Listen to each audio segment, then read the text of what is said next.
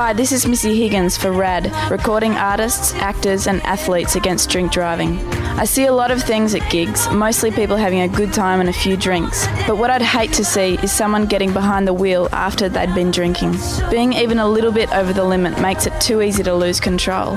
So if you plan to drink, plan ahead. Arrange a designated driver who won't drink. Remember, music lives and you should too. No business wants to throw money away. But did you know sending resources to landfill can be more expensive than recycling them?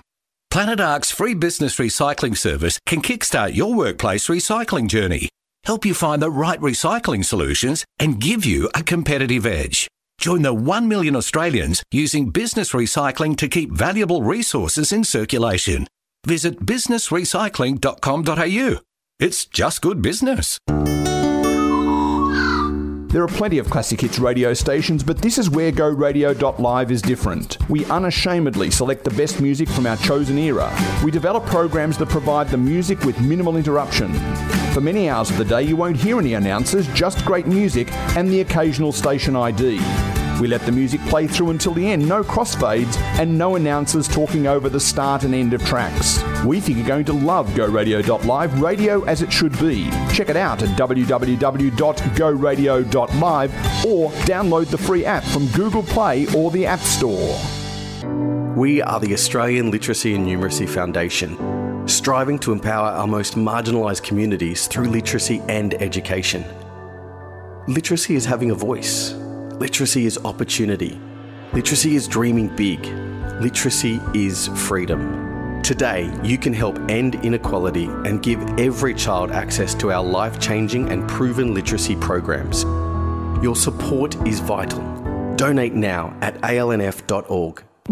Winter has really set in. Time for hot drinks, warm soups, a relaxing bath and cranking up the heater. Did you know that all these things present a burn hazard for children? In fact, seventy-nine percent of burns happen in the home. Visit kid safe dot com dot a u to download the free burn safety checklist and get some essential tips for keeping kids safe in your home. And remember, when a burn occurs, apply cool running water for at least twenty minutes. No oil, butter, ointments or ice. Always seek medical advice if the burn is larger than three centimetres. Been playing for a while, Sweet Kicks. 'Cause footy makes you smile, Sweet Kicks football. If you're getting ready for the trials, gotta go the extra mile, Sweet Kicks football. Not always hearing that sweet sound when you kick the ball? Need to develop your footwork or explosive speed? Want to take the next step in your footy career? Then you need Sweet Kicks. More info on our Facebook page or go to our website, sweet kicks football academy dot com dot a u. Gotta go the extra mile, Sweet Kicks football. The Smith family have been helping disadvantaged Australian children for decades. Today we focus on helping children break the cycle of disadvantage by supporting them to get the most out of their education. But right now, one in six Australian children are living in poverty and don't have what they need for school. These kids need a hand up, not a handout. You can help them get the school essentials they need to fit in and the extra learning support to keep up. Please sponsor an Australian child today. Search The Smith Family. If you've had something stolen, or if you've had property damaged, you need the police, not the sirens.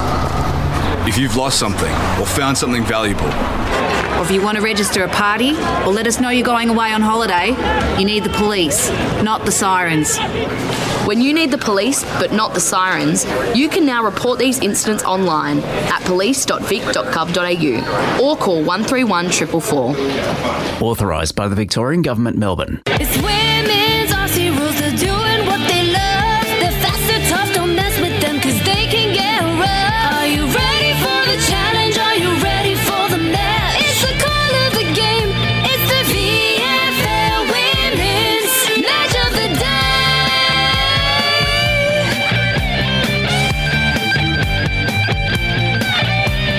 It's the V F L Women's Match of the Day. Indeed it is. A Saturday morning at North Port Oval in Port Melbourne, the V F L Women's match of the day. We are bringing you third versus first. It is Port Melbourne versus Collingwood of the earlier bounced out time of ten forty-five this morning. I'm Peter Holden. Great to have your company. A very quick intro of the commentary team because we do have our special guest on the line, Paul Sebastiani, should I say, not in prime time as you normally are. no, no, no. But uh, we'll get we'll get through a Saturday morning as quickly as we can, Pete. So looking forward to it. And also joining us as well, the uh, one and only Casey Demon supporter, also from the uh, Holmes Glen uh, Sports Media course, Elise Collette. Morning, Pete. Thank you for having me. Great to have you uh, both here, but let's jump into it straight away because we've got on the line one of our special guests. He is the head coach of Port Melbourne in the V F L W. Very good morning to Lachlan Harris. Morning, Pete. Morning, team. Welcome to sunny, warm Port Melbourne. We are absolutely rugged up, and let's just hope it doesn't hail like it did uh, overnight. Um, first of all, obviously, from last week, a disappointing loss against the Southern Saints. What's the talk been like during the week with this group? Because, let's be honest, a lot of us for maybe two months now have been circling this game, Port versus Collingwood, here in round eleven. Yeah, absolutely, mate. Disappointing from our end. Um, you know, I think effort was probably one of the things we highlighted to work on throughout the week, and one of the continued things is about uh, our connection with our group, with new faces coming in. So, just a fair bit of work getting to know each other even more so during the week, and hopefully we see the results that day. Lachlan, uh, Paul Sebastiani here. Thanks for joining us again. Um, obviously, you're coming up against your, your old team. Is it just business as usual for you, or is there a little bit of a little bit of added spice for you in this one? Oh, I'm not going to lie. If, um, you know, there's a lot of really good friends I've got uh, at Collingwood, so it would be nice, but I'm going to be sitting up here in the warmth in the coach's box, so it's not going to be how I uh, perform it here. It's going to be the girls, but I'll get dragging right over a couple of mates. It would be nice. Morning, Lockie. Thanks for joining us. Collingwood up first, right. Undefeated. Bit of a daunting task. What What do you think you guys have to do today to, to knock them off and finally finally give them a loss?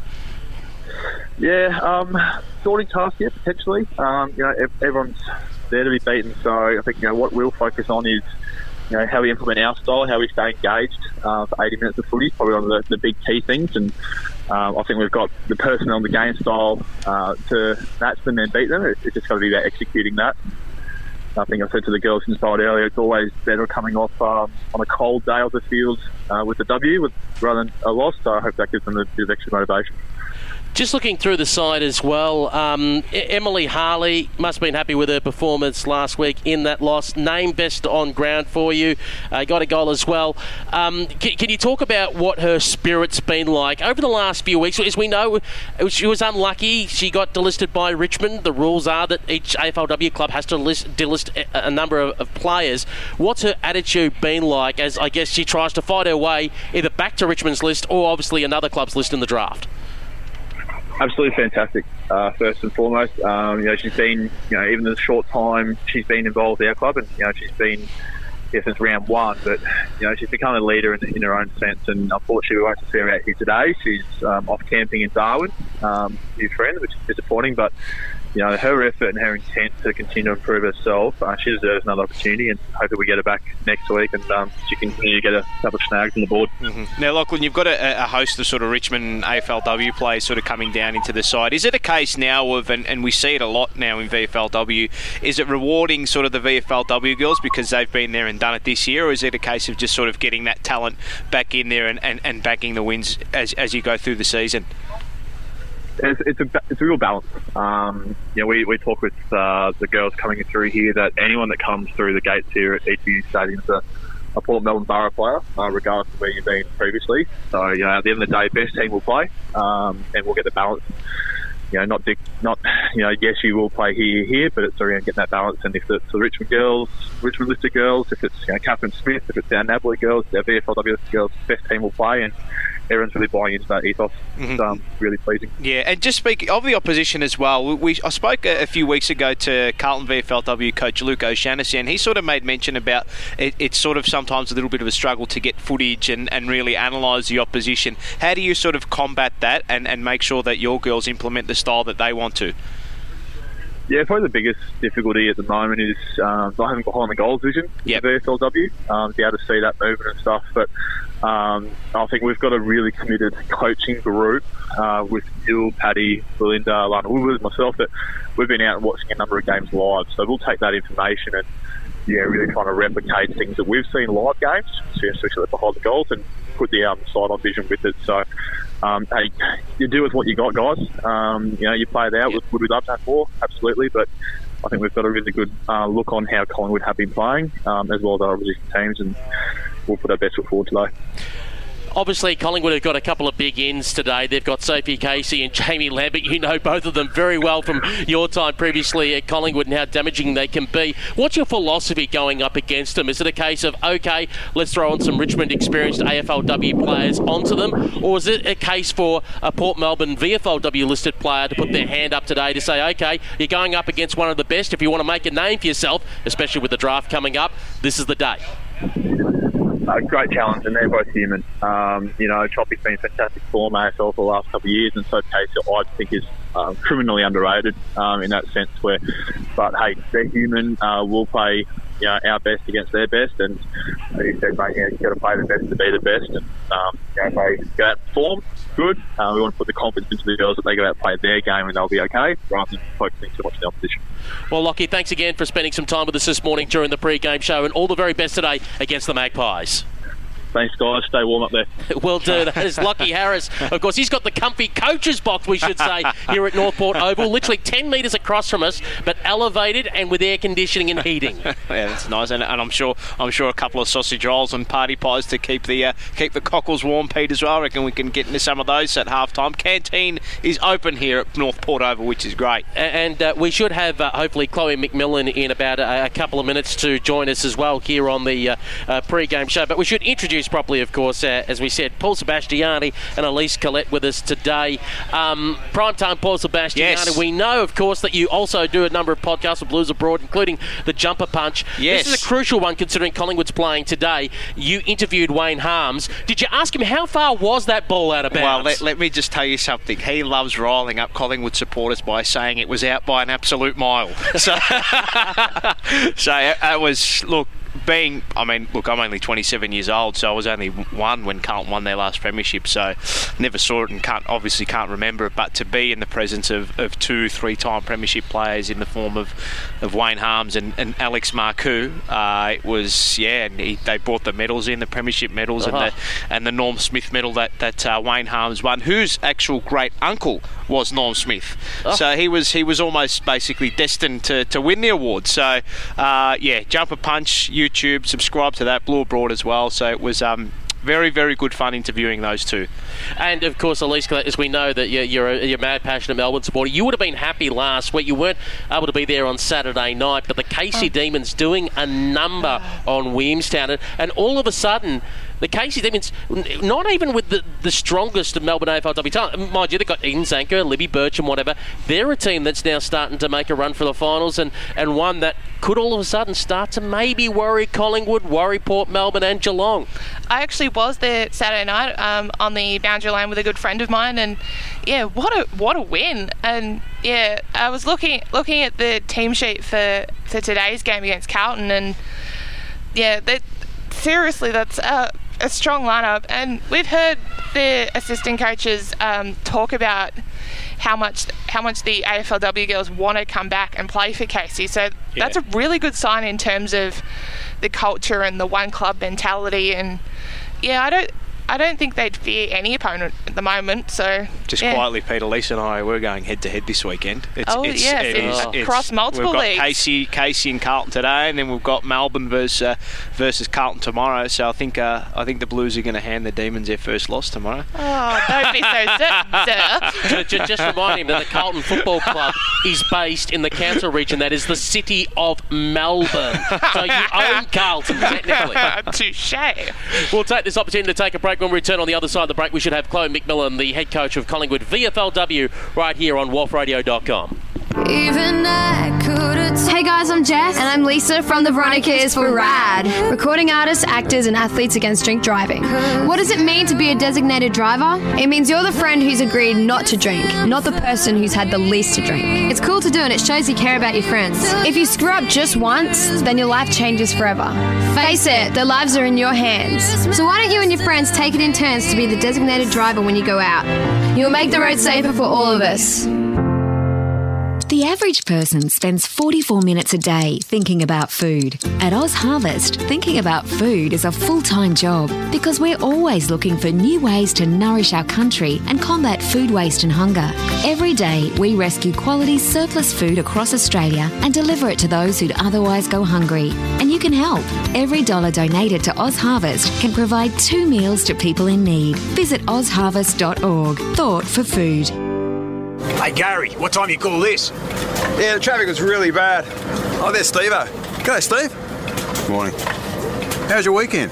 Same old, same old. What'd you get up to? Not much. Are you okay, mate? Looking out for one another is something we all need to do. So if a mate's struggling, ask, are you okay? Listen, encourage action, and check in again soon. Those four steps could change their life. Find out more at are you okay dot org dot a u. Hi, Kirk Pengilly from In Excess here. And whether it's music, sweet things, puppies, movies, we all love our treats. But our eyes need treating too. three hundred thousand Australians, including me, are affected by glaucoma. Diagnosed early, glaucoma can be managed. Left undiagnosed, it can cause blindness. So treat yourself by treating your eyes to a simple test. Book your test at treat your eyes dot org dot a u today.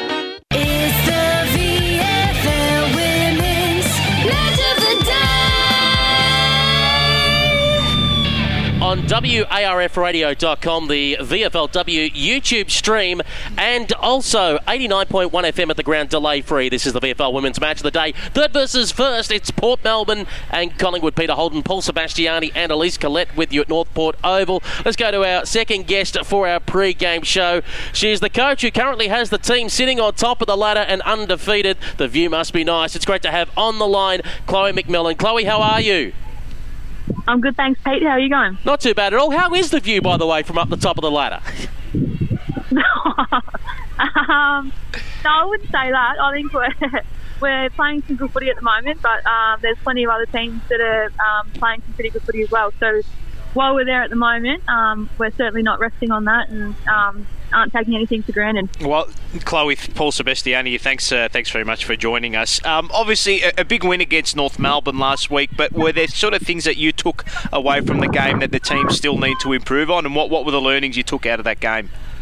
Yeah, there's a couple of things. Obviously, um, we had plenty of opportunities um, at goal, but we kicked ten fifteen, so that was one thing we wanted to work on during the week, is just making the most of our opportunities, because in games like today, um, they're going to mean a hell of a lot, um, those shots. So if we can um, fine-tune that, and then just a couple of things with our ball movement. But overall, we were pretty happy with our performance from last weekend especially. Morning, Chloe. Thank you for joining us. Um, you've got some very, very handy inclusions this week, Jamie Lambert and Sophie Casey. What will they bring to the side today? Um, yeah, they'll bring plenty, and it's um, kind of obviously been a good week for those girls to come in, but we've sort of got sort of our A F L players on a roster. So Um, this was their week to come in, and they'll play a couple of games for us. But yeah, we're really excited to have Chopper come in, and so it's just a bit of experience around the midfield and obviously in defence. So um, yeah, something the girls are really looking forward to as well. Chloe, focusing on some of your V F L W listed talent, it seemed to be finally a breakout game for Neve O'Connor last week against North Melbourne. twenty-three hit-outs and nine disposals. Yeah, we um, we looked after our ruck, Sarah King. Um, she's been bashed and crashed the last few weeks, so she sat out this uh, last week, and Neve's come in and played in the ruck after usually playing down in defence, and she did a really good job for us. She's just someone that whatever role we have for her, she'll do it, and she loves it. So yeah, she's been great for us. Now, Chloe, obviously the team, you know, t- ten games and ten wins. What, what do you sort of what, what do you do at training to, to, to keep the girls sort of up and about for all those weeks? Because I mean, is it just more of doing doing the exact same thing over and over again, or, or changing it up and keeping it fresh? Um, oh, it's a little bit of both. Obviously, we want to keep um, working on what's worked for us that, um, so far, but then it's also trying to change things up a little bit and keep the girls engaged. I know um, Thursday night we had a bit of a theme night and had a bit of a dress up and just sort of had a little bit of fun, which is something that you don't get to do too often in season. So, yeah, it's not taking everything really seriously. It's just about the girls enjoying themselves, and I think we're seeing that with them playing their best footy. Did you did you get dressed up yourself? Or I did, but according to the girls, that's what I look like every day. So, um, yeah, we'll take that. Probably fair. Looking ahead to this afternoon, Port Melbourne, they've although they've had the two losses, they were undefeated for a number of weeks. How? What do you think you, you guys need to do to, to make sure that um, you guys win and keep your undefeated record intact? Um, yeah, oh, it's, it's not so much about keeping winning, and, and we just want to play the way that we know we can play. Um, they're really strong around the contest, and obviously they've got some A F L-listed players that will probably play um, around the middle of the ground. So I think that's where sort of the battle will start, and it's probably who can get on top there will then... Um, get a fair bit of looks inside fifty, which um, hopefully is us at the end of the day. Well, Chloe, thank you very much for joining us again on the pre-game show. We wish you all the very best today in this important clash against Port Melbourne here at North Port Oval. Cheers, thank you. Thank you very much to Chloe McMillan, the head coach of Collingwood in the V F L W, currently sitting undefeated minor premiers. You know what, I, I always keep speaking to Nicole Graves, who coaches Coolangatta Tweed, won a number of flags in W A and Victoria. She goes, I don't like going through the season undefeated. I don't like it. I don't like it. You know, how, how nervous do you get as a coach? I mean, you're obviously proud that your team's doing so well, but you, do you think, oh, when's it coming? When's well, it, when's it you coming? You know what it is, Pete? I think it's almost a case, too, of when you're, when you're a player, and, and I know we, we sort of had this back down at... Um, when I was playing down at E D F L level, is that we sort of went undefeated for sort of eight to nine weeks as well, a similar run, and, yeah. and it's almost like success syndrome. It's like, yeah. oh, you know, geez, we've won eight, nine in a row. It's like, okay, we could maybe... N- not not, yeah. th- not that you purposely go out to do that, but just subconsciously, it's like, well, we're on top, we're two games clear. You know, we, we might not have to run that extra five or ten yeah, metres this week. Yeah, exactly. Yeah. But I think I think the beauty of, of being an A F L coach or a, an A F L W or a V F L W coach is the art of, of keeping them up week in and week out. And when they do drop off, it's about mitigating the damage as well. So, look, this is going to be an intriguing clash. And Port Melbourne obviously have the advantage of, of playing at their home ground. So it'll be interesting to see how both sides go. But I'm, I'm expecting a, a very, very tight contest today. It'll be interesting to see how the do bounce back from that loss against yeah, uh, the Southern Saints last week. Yeah, yeah th- uh, to be done on their home deck. I mean, okay, if if you point the finger at anything, it was probably the first quarter. That three goal to yeah. zip mm. jump by the Southern Saints, and then the Saints just had to try and squeeze the life out of Port Melbourne for the remainder of the game, and the Barracks couldn't find a way to goal. They missed. They were missing Sabrina Frederick like they are today. So all of a sudden, that, that posed a problem for them in the forward line. Um, I di- I do hear word that Katie Brennan might be coming in for them as well at some stage Ooh. in the season. So. Oh boy. So, so and Ali McKenzie as well. So right. hold on to your hats for that.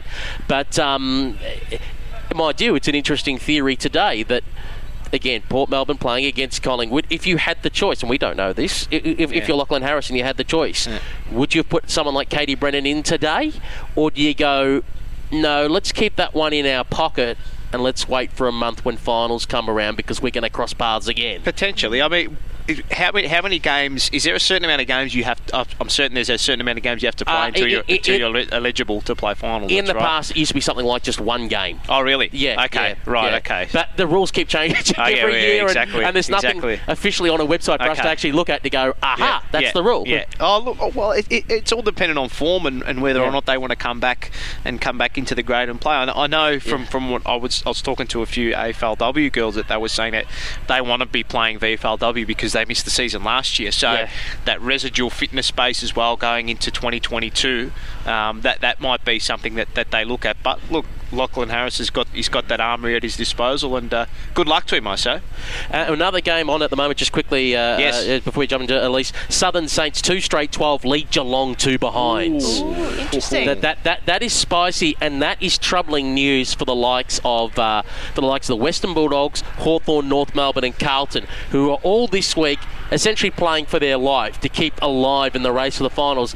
They need the Southern Saints to slip up somewhere. They were hoping that a Geelong win today would put the Southern Saints in a vulnerable position. If the Southern Saints win against Geelong, mm. that makes it extremely difficult for the sides outside. They can still mathematically make it, but it's extremely difficult to get in. Yeah, and we were lucky enough to watch the Saints last week, and they were they were very, very good. So, yeah, very interesting. It's still, still very early, so anything can happen. But, yeah, very interesting well, start down you, there. You know my theory on these things. Once you start talking. Once you start talking about mathematics, mathematics to make the eight yeah, or to make the finals, I don't think you can really make it. point. Plucking at straws. The, the, the, uh, the only two sides that I was looking at going, okay, the Western Bulldogs had some good quality A F L W players dropping back into their side. You're thinking, right, maybe they could make a run at it. And Hawthorn, Hawthorn's side doesn't look like anything. Look, I looked at the start of the season. They keep recruiting in players from here, there and everywhere. I know Beck Goddard likes to say, we don't like to call them delisted. We like to say that they've come to Hawthorn. Beck, they were delisted. It is what it is. Positive connotations, uh, uh, Pete. But, but, but, but there are some like Phoebe McWilliams and, and what have you that haven't been delisted, but they're just, yeah. you know, what because they're based in Melbourne, it's easier to play for Hawthorn. Fair enough. But um, they've had uh, they've had an influx of talent. Plus, they got three Eastern Rangers girls in from this week. They're kind of a side where, okay, they could cause trouble if they make the finals. They do have a strong side to win games, but they're in that unenviable position of got to win out. Uh, it's almost a case of leaving their run just that little bit too late. Yeah. Like if they'd had that kind of side in a couple of weeks ago, maybe things would be different. But yeah, yeah and they've only got what four rounds left. Yeah, exactly. And you speak of, especially in these shortened seasons, Pete, and, and I always harp on about it. Momentum is such it's such a big thing as well, mm. and it can chop and change in the blink of an eye too. I mean, and this this is what we talk about too about these A F L W players and V F L W players combining. It's well, if you've got a host of V F L W players who are playing well. Do you then sort of upset maybe team harmony and bring down the A F L W yes. players who might be arguably a little bit more talented to try and get that push towards finals? So I think as a coach, it's a balancing act, as as Lachie said, as Lachlan Harris said, the Port Melbourne V F L W coach, about striking the right balance between getting the girls in who deserve their spot because they've been playing V F L W all year, or bringing back the talent of the A F L W girls and trying to get those wins. Yeah, and I feel like they've n- never had to have that balancing act yep. so much in yep. previous years because the two seasons have been separate, but yeah, it's not a not an enviable task, is no. it? And the worst thing as well is that we've heard where some community leagues saying to players, if you played fifty percent of the V F L W games, you can't play community football right. anymore. Yeah, I've heard I've heard the figure is seven because one of the uh, Port Melbourne girls is from my club, the Devils, and I was talking to one of my, my club mates, and he said, yeah, she can only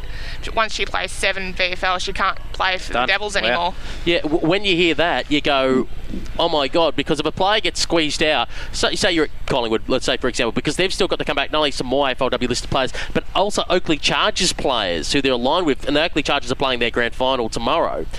If you get squeezed out by one of those players, and you've already played more than seven games, that's it. It's May and your season's done. Mm, and a yeah. long time till next season. Or is it? Yeah, well, well that's, that's it. Yeah, you exactly. Are. That, on the yes. other side of this yes. break, yes, yes, yes, you're yes. listening to the Women's Australian Rules Football Radio dot com. A match of the day. It's Port Melbourne and Collingwood. We're back after this. The mate with the high-tech Bluetooth fish finder, but not a life jacket. You know the type. So when enjoying the water, make the right call to keep your mates safe. Make sure they wear a life jacket. A message from your mates at Royal Lifesaving. Draft Central is entering a new era, covering all the state leagues from the V F L W, Sample W, Waffle W and Quaffle W, as well as their primary focus, the N A B League girls. Draft Central has you covered when it comes to all you need to know about the future stars of the A F L Women's. Draft Central, brought to you by Rookie Me, is now on YouTube, so be sure to subscribe at Draft Central, as well as on our Facebook, Twitter and Instagram pages at Draft Central Oz. The Smith family have been helping disadvantaged Australian children for decades. Today we focus on helping children break the cycle of disadvantage by supporting them to get the most out of their education. But right now, one in six Australian children are living in poverty and don't have what they need for school. These kids need a hand up, not a handout. You can help them get the school essentials they need to fit in and the extra learning support to keep up. Please sponsor an Australian child today. Search the Smith family. Winter has really set in. Time for hot drinks, warm soups, a relaxing bath and cranking up the heater. Did you know that all these things present a burn hazard for children? In fact, seventy-nine percent of burns happen in the home. Visit kidsafe dot com dot a u to download the free burn safety checklist and get some essential tips for keeping kids safe in your home. And remember, when a burn occurs, apply cool running water for at least twenty minutes. No oil, butter, ointments or ice. Always seek medical advice if the burn is larger than three centimetres. Hi, Kirk Pengilly from In Excess here. And whether it's music, sweet things, puppies, movies, we all love our treats. But our eyes need treating too. three hundred thousand Australians, including me, are affected by glaucoma. Diagnosed early, glaucoma can be managed. Left undiagnosed, it can cause blindness. So treat yourself by treating your eyes to a simple test. Book your test at treat your eyes dot org dot a u today.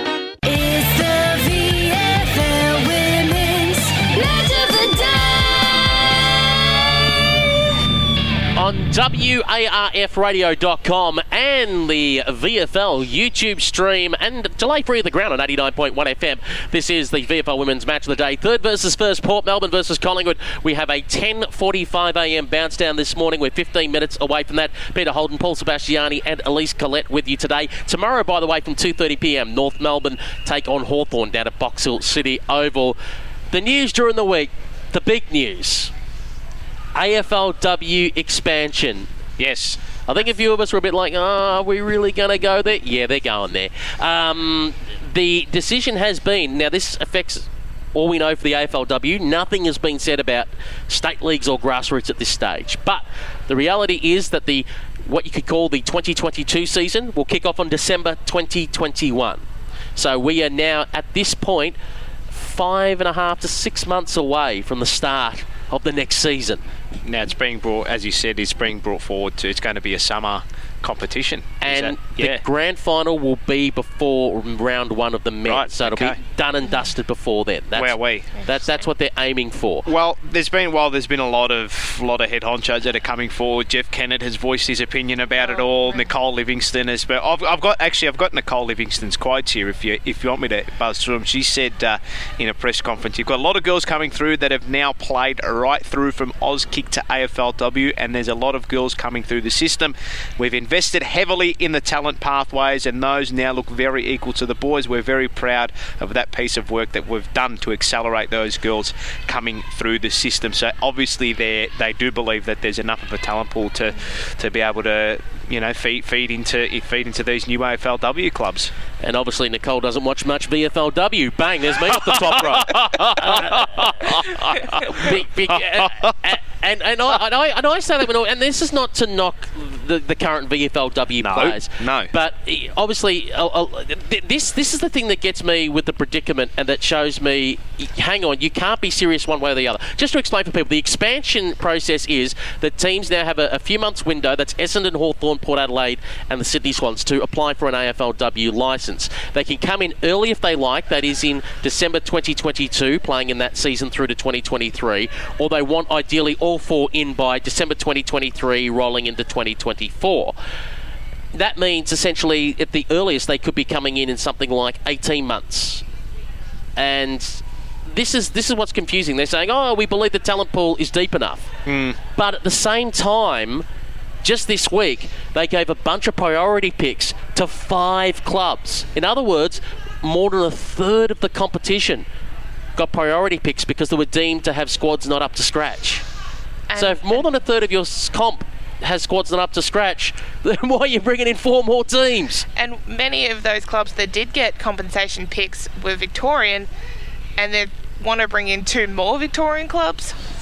Exactly, and even the Bulldogs were kind of diplomatic in their way. I think Debbie yep. Lee mentioned something about the compensation picks. Oh, this is this is the process, and Nathan Burke kind of retweeted, oh, very diplomatic of you, Deb, which is kind of wink of the Bulldogs are trying to hint, hey, we got completely gutted during yep. expansion two times over. We would like, you know, we'd probably like a little help too. Yeah, yeah. But um, again, it's like the, the quality that we've... I mean, I'll, I'll say my personal opinion, I'll, I'll throw it to everyone else. The quality I've seen at the V F L W talent, do I reckon that if you had the V F L W team of the year at the end of the year, yep. which is all the non-A F L W mm-hmm. players mm-hmm. can go, would that team beat an A F L W side? No. Uh, well, you, yeah, you, you'd argue not. But again, from from now until well, so so they're saying by twenty twenty-three is when they want all eighteen teams to yeah, have yeah. A, a, a women's affili- or a women's exactly. club, right? By, by December twenty twenty-three, right. okay. all, all four should be in. So That's clearly, clearly they have done their research and they're looking at the pathways and they think that there's there is enough there. I mean, even if the club sort of push back for a little while, it's it's inevitable that, that, that this is going to happen, Pete. Whatever, mm. whatever. Yeah. It's a case of, you know, we say jump, they say jump, and we say how high. So look, I guess you, you back the people in admin to make the right call, and, and if it is, good luck to them. If it's not, well, we, we keep complaining, don't we? That's my repertoire, isn't it? That's why I get phone calls. Um, but. but But I, I keep looking at one thing. It, it, we t- a player to highlight was, and you know, well from Carlton, Lucy McAvoy, yes. who, who dropped off in her second yes. season. And I think some players that have come through as great eighteen-year-olds kind of struggled in their second or third season yep. in the A F L W. And I go, this is why you can't judge the under eighteens girls' forms against the boys' forms, because yep. they both then take very different paths when they get to senior football. When you're an eighteen-year-old boy that gets taken in the A F L draft, you then get paid almost one hundred thousand dollars as a rookie. Correct. So you don't have to worry about a full-time job. If you want, you can do uni or not. But essentially, when you're not at the club training, you're at home on the Xbox. That, that's all P- yeah. P S five. What, what, whatever you want, you've got as much free time in the world to think football, mm. football, football. And if you move out of home, again, you're on one hundred K. Things are great. Now, if you're a young woman that's eighteen that gets taken, now maybe the first season you're probably still living at home at that stage because you might be still finishing high school first year of uni or yeah. taking a year of uni off. You're still living at home. You're not worrying about rent. Your folks are taking care of things of you, like they did during your junior days. But then all of a sudden, let's say you're nineteen and now you move out of home because a teammate says, oh, we should move in together. You know, yeah. great, great, you know, great bonding thing. But now all of a sudden, you've got to worry about paying rent, paying bills. You've got to get a job because you're only a part-time footballer. You've got to get mm. a job. Oh, and by the way, you've got to juggle uni with that.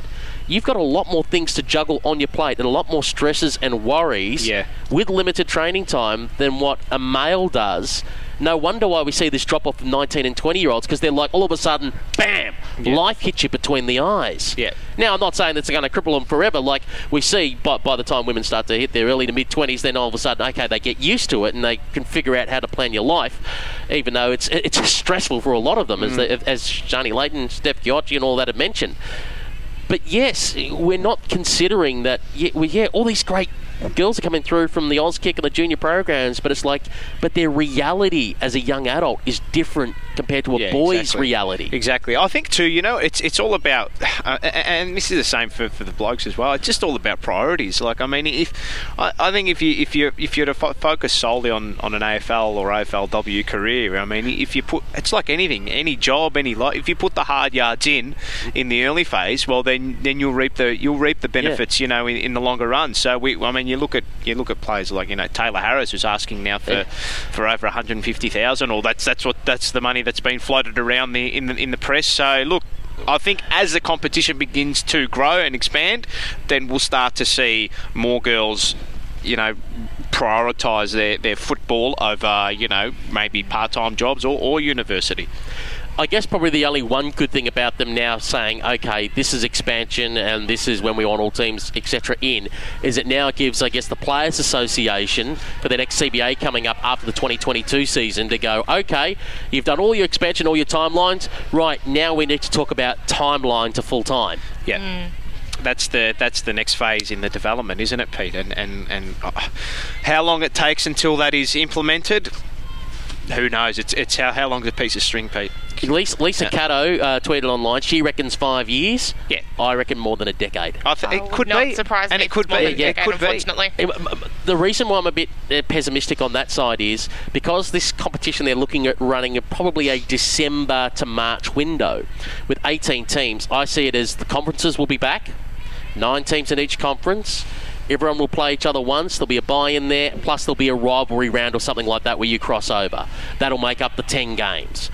And I reckon we're kind of going to get boxed into this ten games and three weeks of finals type of format mm-hmm. for a while yet because it's a big jump. To play everyone once, it's going to be a big jump to go from ten games to seventeen games. Mm.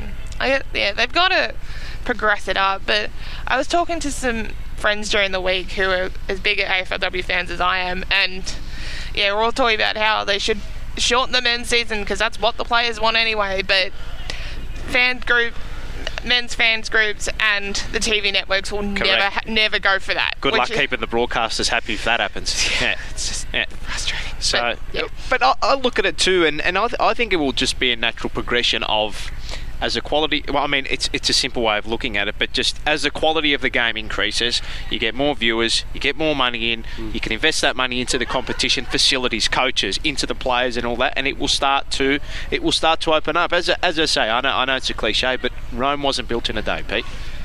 Indeed. On that note, we'll take this opportunity to take a very short break. When we return, the bounce down of Collingwood and Port Melbourne in our V F L W Match of the Day. The average person spends forty-four minutes a day thinking about food. At OzHarvest, thinking about food is a full-time job because we're always looking for new ways to nourish our country and combat food waste and hunger.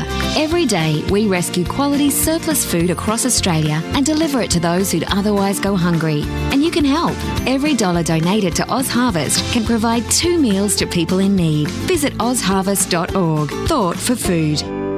There are plenty of classic hits radio stations, but this is where Go Radio dot live is different. We unashamedly select the best music from our chosen era. We develop programs that provide the music with minimal interruption.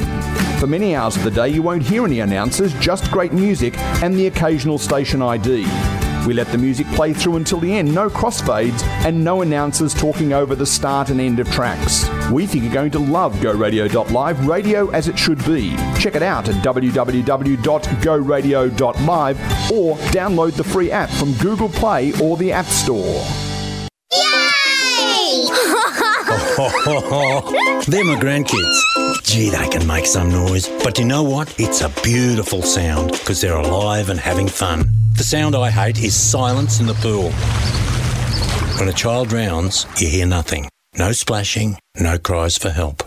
Be vigilant around water. Fence the pool, shut the gate. I teach your kids to swim, it's great. Supervise, watch your mate, and learn how to resuscitate. I'm Laurie Lawrence. Kids Alive, do the five. Draft Central is entering a new era, covering all the state leagues, from the V F L W, Sample W, Waffle W and Quaffle W, as well as their primary focus, the N A B League Girls. Draft Central has you covered when it comes to all you need to know about the future stars of the A F L Women's.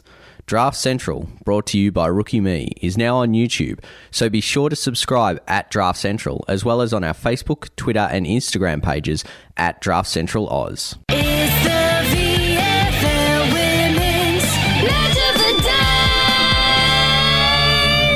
Indeed, it is the V F L Women's Match of the Day on W A R F radio dot com and also via the V F L W YouTube stream. Hopefully, you've got uh, Peter Holden, Paul Sebastiani and Elise Collette. I say hopefully because we're not actually looking at our phone at the stream. We're worried about the radio call of things. So hopefully you at home are enjoying it. If not, W A R F radio dot com will always have you uh, covered. And of course, tomorrow we've got the Hawks in North Melbourne. I should just add one quick little sidebar to that A F L W expansion because we did tease and we didn't talk about it. Yes. We officially do not know how this affects the V F L W. Um, the V F L W was partially aligned, you could call it, with the A F L W when they moved the season to start in late February, which was about halfway through the A F L W season. We do not know yet if the V F L W will move to December to fully align, or maybe January to be halfway like it was this year, or if the V F L W will end up going back the other way and they'll go, no, the V F L W will now become a winter competition again. So as of that announcement, we have absolutely no idea. The the inner cynic in me can't help but think, is this their subtle way of trying to get rid of clubs like Darebin? Because uh, if they start the V F L W season in December, clubs like Darebin, Williamstown and others won't have access to their home grounds. So how... Where, where are they going to play their games? Where are they going to train? Exactly, because Port Melbourne at the moment, there's a cricket pitch in the middle of the ground. Normally the cricket club plays here, who plays in Cricket Southern Bayside, but they want to go up another level to sub-districts, and they've actually applied for that during the week, and there was a meeting, I think, due to be held shortly on whether they were going to get um, in. There has been kind of movement behind the scene, I've heard, to try and get the cricket club to move down to J L Murphy Reserve, and uh, which is about a, about a kilometre down the road, and get them set up here. But the cricket club has actually been here at Port Melbourne longer than the football club. So, so who knows how that plays out. Yeah. You've got the same thing with Hawthorn. Hawthorn can't play at Box Hill. Yes, um, that's because Cricket as well. Cricket's played there, and just by matter of fact, Box Hill play in the Women's Premier competition, and Meg Lanning, the Australian captain, is their captain as well. So yeah. You're not winning the P R war oh, on yeah, that no. one. I, I, I've heard things like maybe they may go out to Dingley when Hawthorn do be that, build that training facility. Oh. I've heard I've heard a rumour that they'd share Icon Park. I've also heard a rumour that they'd go to Frankston for a while. So no one knows exactly where Hawthorn will play uh, as yet. Um, and Essendon, um, as much as they ex- expected the Hangar, um, uh, and they play V F L W games there as well, I'm hearing that Essendon, Craigie Burn kind of thing happening. Okay, so, interesting. So, yeah, we and, and as we said, Darabin normally play out of Northcote. They did play a couple of games at La Trobe University kick-off this year. So there, there is that pickle for the V F L W to try and sort out. Mind you, let's talk about what's happening here today. This is third versus first on W A R F radio dot com. The third place, Port Melbourne, an eight and two record. Collingwood sitting on top of the table undefeated. Will it continue today, or will Barbara cause a boil over? The clouds, oh, she's a bit yeah, dark. They're rolling in, Pete. They're slowly rolling in. The sun's so. trying to peek through. Let's see what happens to get us underway in this big round eleven clash. His prime time, Paul Sebastiani. Thank you very much, Pete. So uh, all in readiness here at North Port Oval. First versus third. Collingwood versus Port Melbourne. It'll be King to do battle in the ruck with Elizabeth Wilson to get us underway. Umpire holds the ball aloft. Collingwood attacking to the right-hand side of your screen. Port Melbourne to your left, and we're underway. King won the first tap, and the Pies look like they're going to get the first clearance. Guy went in and under over the football, was fetched immediately by Neil. She was wrapped up as soon as she won possession. And we'll have another bounce here inside the centre square. So it'll be King and Wilson again to do battle in the ruck. Wilson plucked it out of the ruck. Ball falls towards the feet of the uh, of the midfield brigade of both teams here. A swarm of players around this one. King laying another tackle, and we'll do it all again. Third ball up inside the first thirty seconds of this game. Imogen Barnett lining up at full forward for the Magpies. Umpire's called out a free kick. Going the way of Port Melbourne. It'll go to the ruck, Elizabeth Wilson. And Wilson decides to go on the right boot. She's coming to the Normgoss stand side of the ground. Big fist being put in there by Ricardo. Picked up by the Burra. On the left boot, going long up the line. Oh, a little interesting knee umpire. In the back by Seymour. The umpire said, missed it completely. Play it on. Shevlin tries to go for a hand pass. Picked off by Seymour, who tried to give it away quickly while under pressure. Got it back in the end from Hannah Bailey. She's all wrapped up. Umpire comes in and will call for a ball up. Kate McCarthy tweeted online to him about the A F L W expansion. Will this mean the end of long sleeves? Kate, if you're watching today, plenty of long sleeves for the Burras today. Don't you worry about that. And one of them with the long sleeves is Sophie Molan, who tried to give off a hand pass. The umpire said it was a throw, though, and it's going to go the way of the Magpies. And uh, ending up with the pill is the number sixty, Jennifer Guy. No, she'll give it off to Marla Neal. So, Neal at half-back here for the Magpies. Neither team able to conjure up a score yet. She comes inside, a dangerous kick. It's going to be chopped off by Port Melbourne. Going in under the football for the Pies there was Purcell. But uh, Port Melbourne are going to go inside forward fifty. Sophie Casey sitting under the football for the Magpies. She picks up the crumbs. Handball to Velardo in the back pocket. She drives this one, and it's smothered really well by uh, Sophie Molan. Speaking of those long sleeve, Pete, she's uh, involved early and will have it tossed in around about fifty metres out from the Port Melbourne goal. Elise Collette early thoughts? Yeah, very, very even contest so far, but a better start from Port as compared to last week. So, rucks go at it. King won front spot, although uh, the uh, Port ruckman in Seymour won the tap out. They get a little handball out there towards Coys, and she gets a kick, but it's marked by Velardo. And now Collingwood will transfer it towards this outer side, and coming onto the football is Jasmine Ferguson. And Ferguson runs onto the football. It doesn't quite sit well for her. She gets dumped after she got rid of it. The umpire said it was fair. You can play on. Tanner just about cleaned up someone on the way through. She's got, I think, uh, Purcell there on her hammer. Matches spin around, gets on the boot to try and square it up, was looking to try to go to centre half forward. The ball fell short by a long, long way, and it'll be taken away here by Corbin Veal for the Magpies. Going further up the line, was trying to find Imogen Barnett. They've still got plenty of run on with the Pies, with a long kick going inside fifty. Bouncing ball, Hannah McLaren out the back. She had pressure on her hammer from Abby Maloney, and the ball will go over the boundary line and out of bounds underneath the old time clock here at North Port Oval. It's no score yet for either side. We've gone three minutes in this first term. So Collingwood attacking towards this uh right-hand side of your screen. Barnett, as we said, she's lining up at full forward. King in the ruck against Wilson. Wilson just got the tap there. I think Lambert in and around the football for Collingwood. Ball bumbling around a swarm of players here, about forty-five metres out, but they get a clearing kick here, Port Melbourne. Kick by Sansanetti up towards the wing, though. It's out of bounds on the full, and we'll have a free kick going the way of the Magpies. It'll be Sophie Casey. She's just the attacking side of the wing here. She's looking for options further afield. She plays on. Umpire calls her to go. She kicks this one inside forward fifty. Waiting for that was Lambert. Had it well fisted away from her. And we'll have it tossed in around about thirty-five to forty metres out from the Collingwood goal. three minutes forty-five seconds gone in this opening term. Neither team able to conjure up a score yet. And it'll be Wilson and King to do battle in the ruck again. As the ball is spinning back into play, Wilson tries to get front posse. The ball fell short, well short of both rucks. Picked up off the ground by a roving Jamie Lambert, who tried to kick around the corner. Hannah McLaren tried to uh, Hannah McLaren tried to take it one-handed. Couldn't quite hang on to the football in the end. Abby Maloney all over her like a cheap suit, but it doesn't matter. It pops out in the end to Claire Dyde, who decides to go up towards the uh, half-back flank, now half-forward flank. Intercept there by Lambert for the Magpies. Kicks it back inside fifty. Low trajectory kick at the feet there of Maloney, who kicks it away. And it dribbles over the boundary line and out of bounds for a throw in forty metres out from the Collingwood goal, going towards what's called the Bob Bonnet end here at North Port Oval. Some quick thoughts from Elise Collette. Yeah, not not very many clean possessions so far, but I guess that's what you'd expect from from a battle of two sides of this talent. So again, it'll be King and Wilson to resume hostilities in the ruck. Plenty of players around this football at the moment. Umpires hovering. We'll have another stoppage inside Collingwood.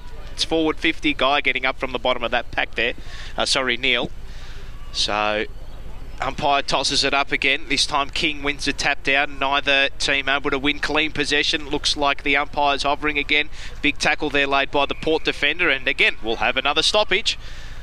Keep an eye on Jennifer Guy's game today. I think Geelong were one of those clubs, as part of the priority picks package, are allowed to pick two mature-aged players pre-draft. And Jennifer Guy's been putting in a solid season so far for the Magpies. Her name could be on the radar for the Cats. Purcell tried to get in there. Lambert as well for the Magpies. Umpire says, I'm going to call for a ball up.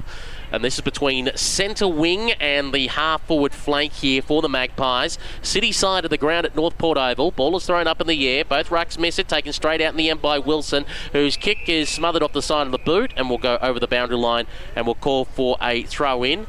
Just some interesting around the ground scores. The Cats now with a three-point lead over the Southern Saints. And the K C Demons leading Carlton by nineteen points. Okay, hopefully that doesn't happen tomorrow either, Pete, at the, uh, at the M C G. But uh, from the ruck, Wilson, she's done this a few times, trying to win it out of the ruck and give little handball off. She did well. Little handball inside to Bailey, and she gave a quick-fire handball to her team, although the Magpies win possession back. Little handball back there by Guy. Neil was over the football. She laid a really strong tackle here on centre wing outer side at North Port Oval. Ball flips out. Really good tackle by the Port defender there. Again, it's bobbling around here at centre wing. Neither team able to win clean possession. Ball in dispute. Neil under the bottom of the pack there, and the umpire said, I'll ball it up. Smack bang centre wing here out of sight North Port Oval. Neither team yet to conjure up a score. Six and a half minutes gone in this first quarter as the Rucks, King and Wilson, go at it. It's been a good battle so far. King won the tap down, fell out the back of the contest, so to Diet. She tried to get a kick up towards half forward, and that's exactly what Port Melbourne are going to do. They'll probably go inside forward fifty. Picking up the football there was Smith. She wheels on her right boot, had her kick smothered, Neil went in there, but now it's fallen towards a way of Claire Hyde. She got a little handball out the back there towards McClellan. Pies do well to force Port Melbourne back, and now a clearing kick up towards half forward by Ricardo. Umpire's called a free kick at centre half forward here. I think it might have been down the ball down the field sorry Lambert. I don't think that's going to be advantage, is it? No, umpire's going to call this back, Pete, I think, and it'll be a free kick going the way of the Magpies at centre half forward, to be taken by what looks to be Colborne Veal, I believe, and that might be the best thing for them, because Lambert end up uh, spraying the yeah. shot, now they're getting the point. So I think she'll be glad uh, that one will be going back.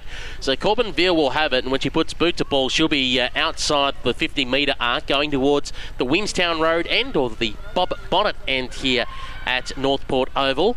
She gets on the right boot, goes towards the top of the square, went through several sets of hands. The ball got out the back. Dutchie Kais is with it, and she put it on her left boot, tried to kick around the corner. It was ambitious, the kick, to say the least. The Pies could clean up oh. here, unless Cody Jacks comes from out oh. of nowhere, umpire. lays the tackle, then she gets immediately besieged upon by Hallett. The umpire comes in and says, ah, it's tough wet weather footy. Let's call it a draw. Let's ball it up. Was that correct disposal, Pete? It was an interesting interpretation as the ball is thrown up in the air again. King wins it down. Going in there once more is Cody Jacks. Couldn't extract it. Bromage drops in over the top. Umpire says, uh, once again, no pro opportunity. We'll call for a ball up. If you've just joined us on W A R F radio dot com, we've gone eight minutes in the first term. No score either side. So at half forward here for the Magpies, umpire's called out a free kick and it'll go the way of the ruck in the form of Edmonds. So she gives a quick little handball off, and now Port Melbourne will drive this one up towards centre wing. Target is Tanner. She couldn't take the mark, and it trickles over the boundary line, and it will be a free kick going the way of Collingwood. Last touch rule, last kick rule, it'll go the way of Jasmine Ferguson, and she can drive the Pies back up the field. She's got a short target here in bunker. She ignores that. King is long up the line for her. No, she goes to bunker. Short little kick's okay. Now she can wheel around. She's on centre wing here at North Port Oval. Port Melbourne have uh, defensively set up fairly well. Driving kick up towards half forward, but a great intercept mark being taken by Laura McClelland. And she can relieve the pressure here. She comes across the field. It's not a bad little kick. It's okay. Now Hannah McLaren, she can wheel and go. She takes a bounce running through half-back towards this outer side of North Port Oval. The kick was okay. It just eluded her teammate in Sarah McNamara, and it'll be a free kick again going the way of Collingwood for that last touch rule, and it will be taken by Imogen Purcell. Centre wing, outer side here at North Port Oval. No other team have conjured up a score. We've gone nine and a half minutes. So Purcell with the football, looking around for some options.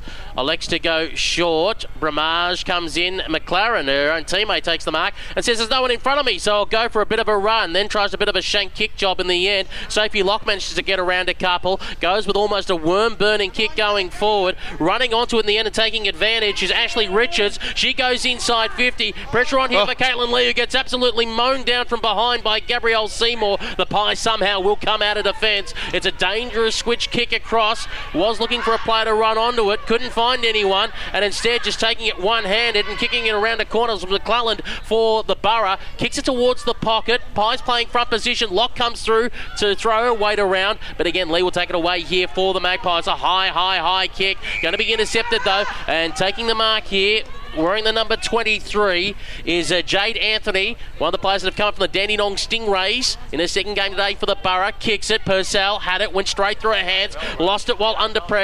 Screaming for it was Cody Jacks, couldn't quite get onto her hands. Coming after it, Gabrielle Seymour. Has she got time? She's got mowed down, but her kick got smothered at the same time. Umpire says she can play on. Jen Guy wants to jump in there, jumps on the football. Ball, cry the crowd. The umpire says it's squeezed out. You can play on. And in the end, taken away by King. It was a shank job, then across to Bramage, who decides to work it sideways. Borough pressing again, going inside fifty with the kick, working wide towards the Sandridge Events Centre, picking it up though and getting a shove in the back at the same time. Cody Jacks, the umpire said no, she fell over the line, throw it in.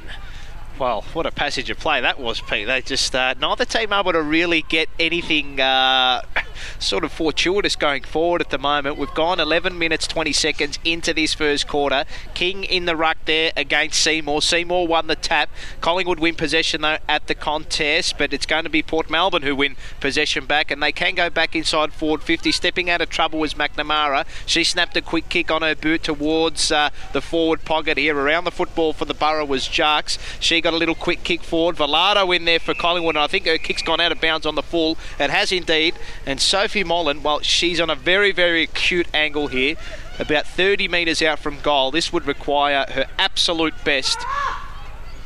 So, again, neither team able to score. twelve minutes gone into this opening quarter. Looks like she's lining up for a shot here, Elise. Has she, can she, yeah. Do you reckon she's got the accuracy? Yeah, I'm not sure the we'll accuracy is going to be the issue. So, kick towards goal. It's not going to reach, but a mark all oh, nearly taken at the top of the goal square there by Seymour. She won back possession of the ball. Again, Collingwood defence standing up tall. They get a little handball out. Now they can go through the back pocket here. Kick up towards half-forward. It's a three-on-one in favour of the Borough. Almost taking the mark was Barnett. It went out the back.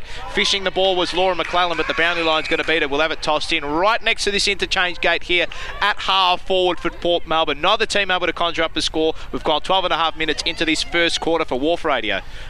as the ball be thrown back into play right in front of our broadcast position. Spinning back in it comes. Doing the ruck work is Evans there for the Burra. Taken away by Jen Guy. Hand pass over the top. Taken by Claire Dyde, who got on the left boot. Kicks it, tries to go inside fifty, and taking a mark right on the paint. The number twenty-four and Ashley Richards. Another one of those Dandenong Stingrays girls. Gave it across, though, to Bramar's shoulder, really right up the creek. Going in there is Hallett. Can't get it out. Watching on there at the same time is McNamara. The umpire circles, circles like a sheepdog, and says, nah, let's call it back for a ball up. And let's get some thoughts from Elise Collette.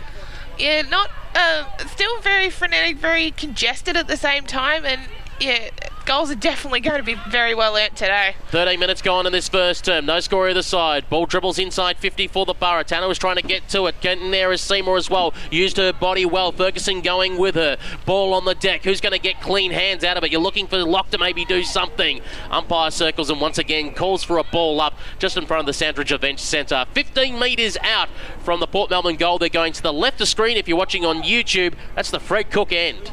So... ball tossed up, rucks do battle again. Velardo in there for Collingwood. Being wrapped up as soon as she won the football was Jasmine Ferguson, right on the point of the goal square. And Port Melbourne, it's almost death by a thousand cuts here, Pete. They're just slowly yeah. getting towards the goal, but haven't been able to kick one yet. Velardo, she's the last person uh, towards this line there. Little quick handball out, fished away by Colborne-Veal. And uh, I think the umpire is going to call for a throw-in yet. Boundary line beat them all. And we'll have it tossed in deep inside the Port Melbourne forward fifty. Neil around this football for the Magpies. She's been lively early in and under.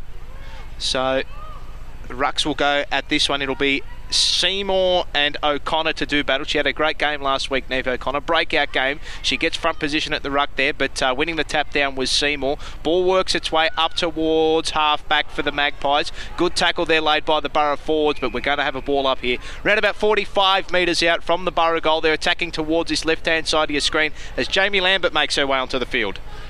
As the umpire clears the way, makes sure everyone's in position, and throws the ball up in the air, and away we go again. Edmonds won it down for the Burra. Ball hits the deck.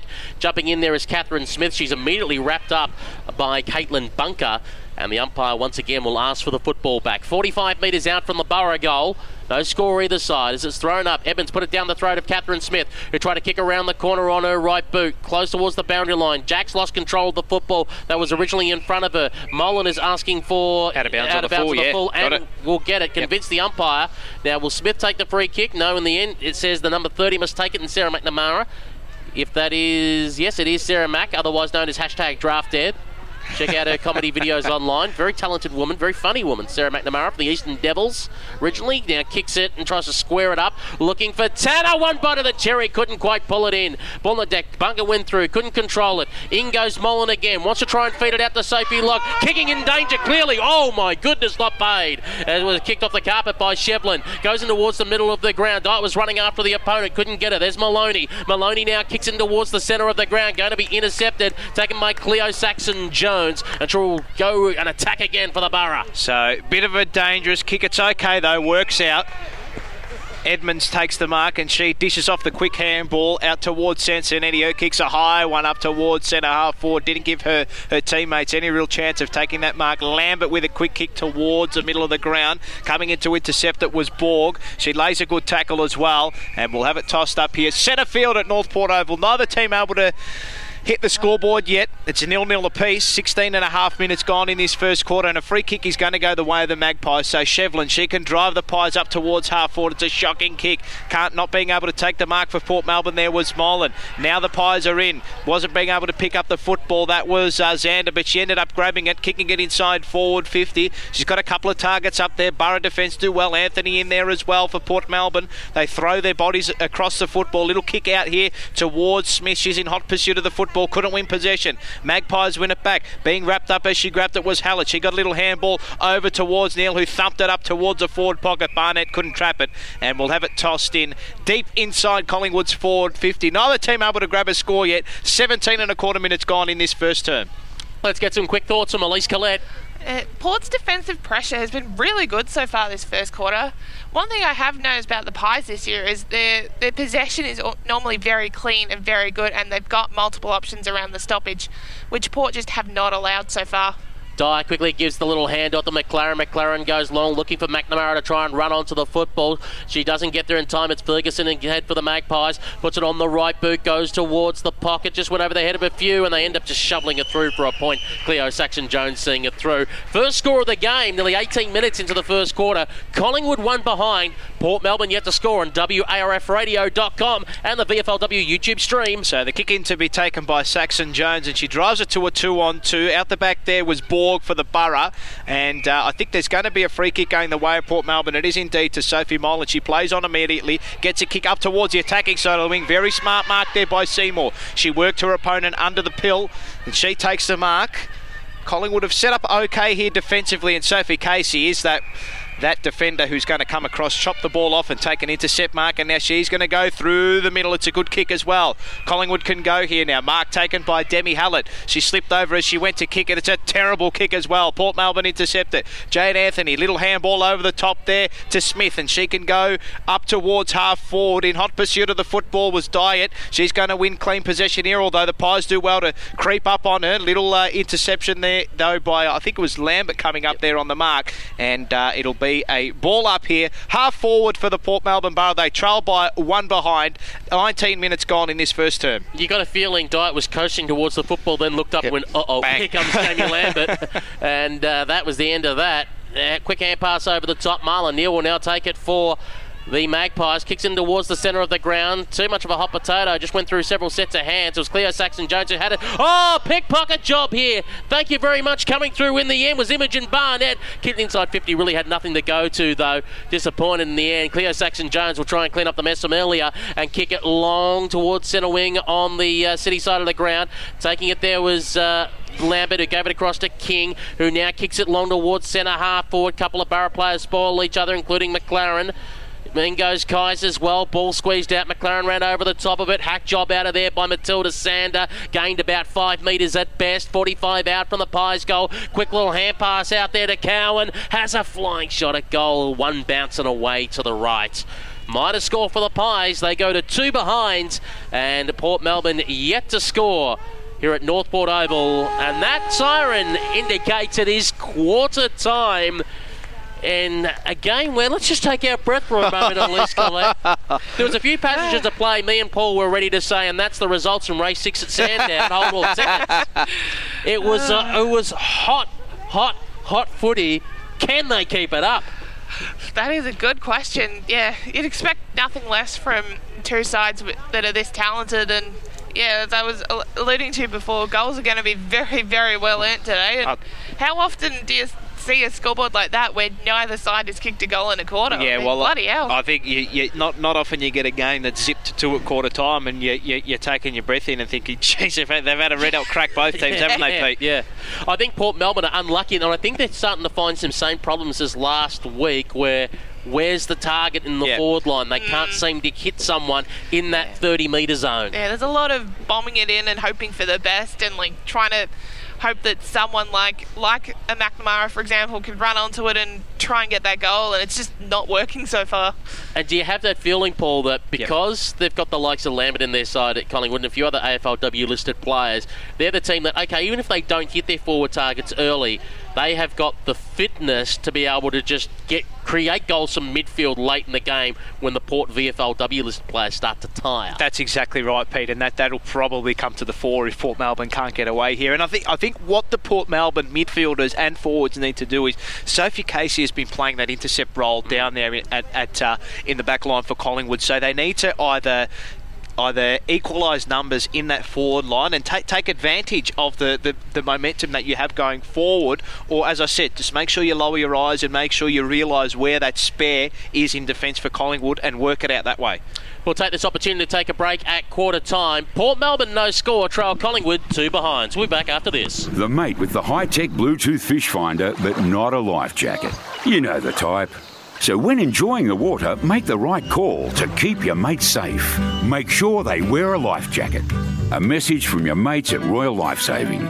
Draft Central is entering a new era, covering all the state leagues from the V F L W, Sample W, Waffle W and Quaffle W, as well as their primary focus, the N A B League girls, Draft Central has you covered when it comes to all you need to know about the future stars of the A F L Women's. Draft Central, brought to you by Rookie Me, is now on YouTube, so be sure to subscribe at Draft Central, as well as on our Facebook, Twitter and Instagram pages at Draft Central Oz. The Smith family have been helping disadvantaged Australian children for decades. Today we focus on helping children break the cycle of disadvantage by supporting them to get the most out of their education. But right now, one in six Australian children are living in poverty and don't have what they need for school. These kids need a hand up, not a handout. You can help them get the school essentials they need to fit in and the extra learning support to keep up. Please sponsor an Australian child today. Search The Smith Family. Winter has really set in. Time for hot drinks, warm soups, a relaxing bath and cranking up the heater. Did you know that all these things present a burn hazard for children? In fact, seventy-nine percent of burns happen in the home. Visit kid safe dot com dot a u to download the free burn safety checklist and get some essential tips for keeping kids safe in your home. And remember, when a burn occurs, apply cool running water for at least twenty minutes. No oil, butter, ointments or ice. Always seek medical advice if the burn is larger than three centimetres. Hi, Kirk Pengilly from In Excess here. And whether it's music, sweet things, puppies, movies, we all love our treats. But our eyes need treating too. three hundred thousand Australians, including me, are affected by glaucoma. Diagnosed early, glaucoma can be managed. Left undiagnosed, it can cause blindness. So treat yourself by treating your eyes to a simple test. Book your test at treat your eyes dot org dot a u today.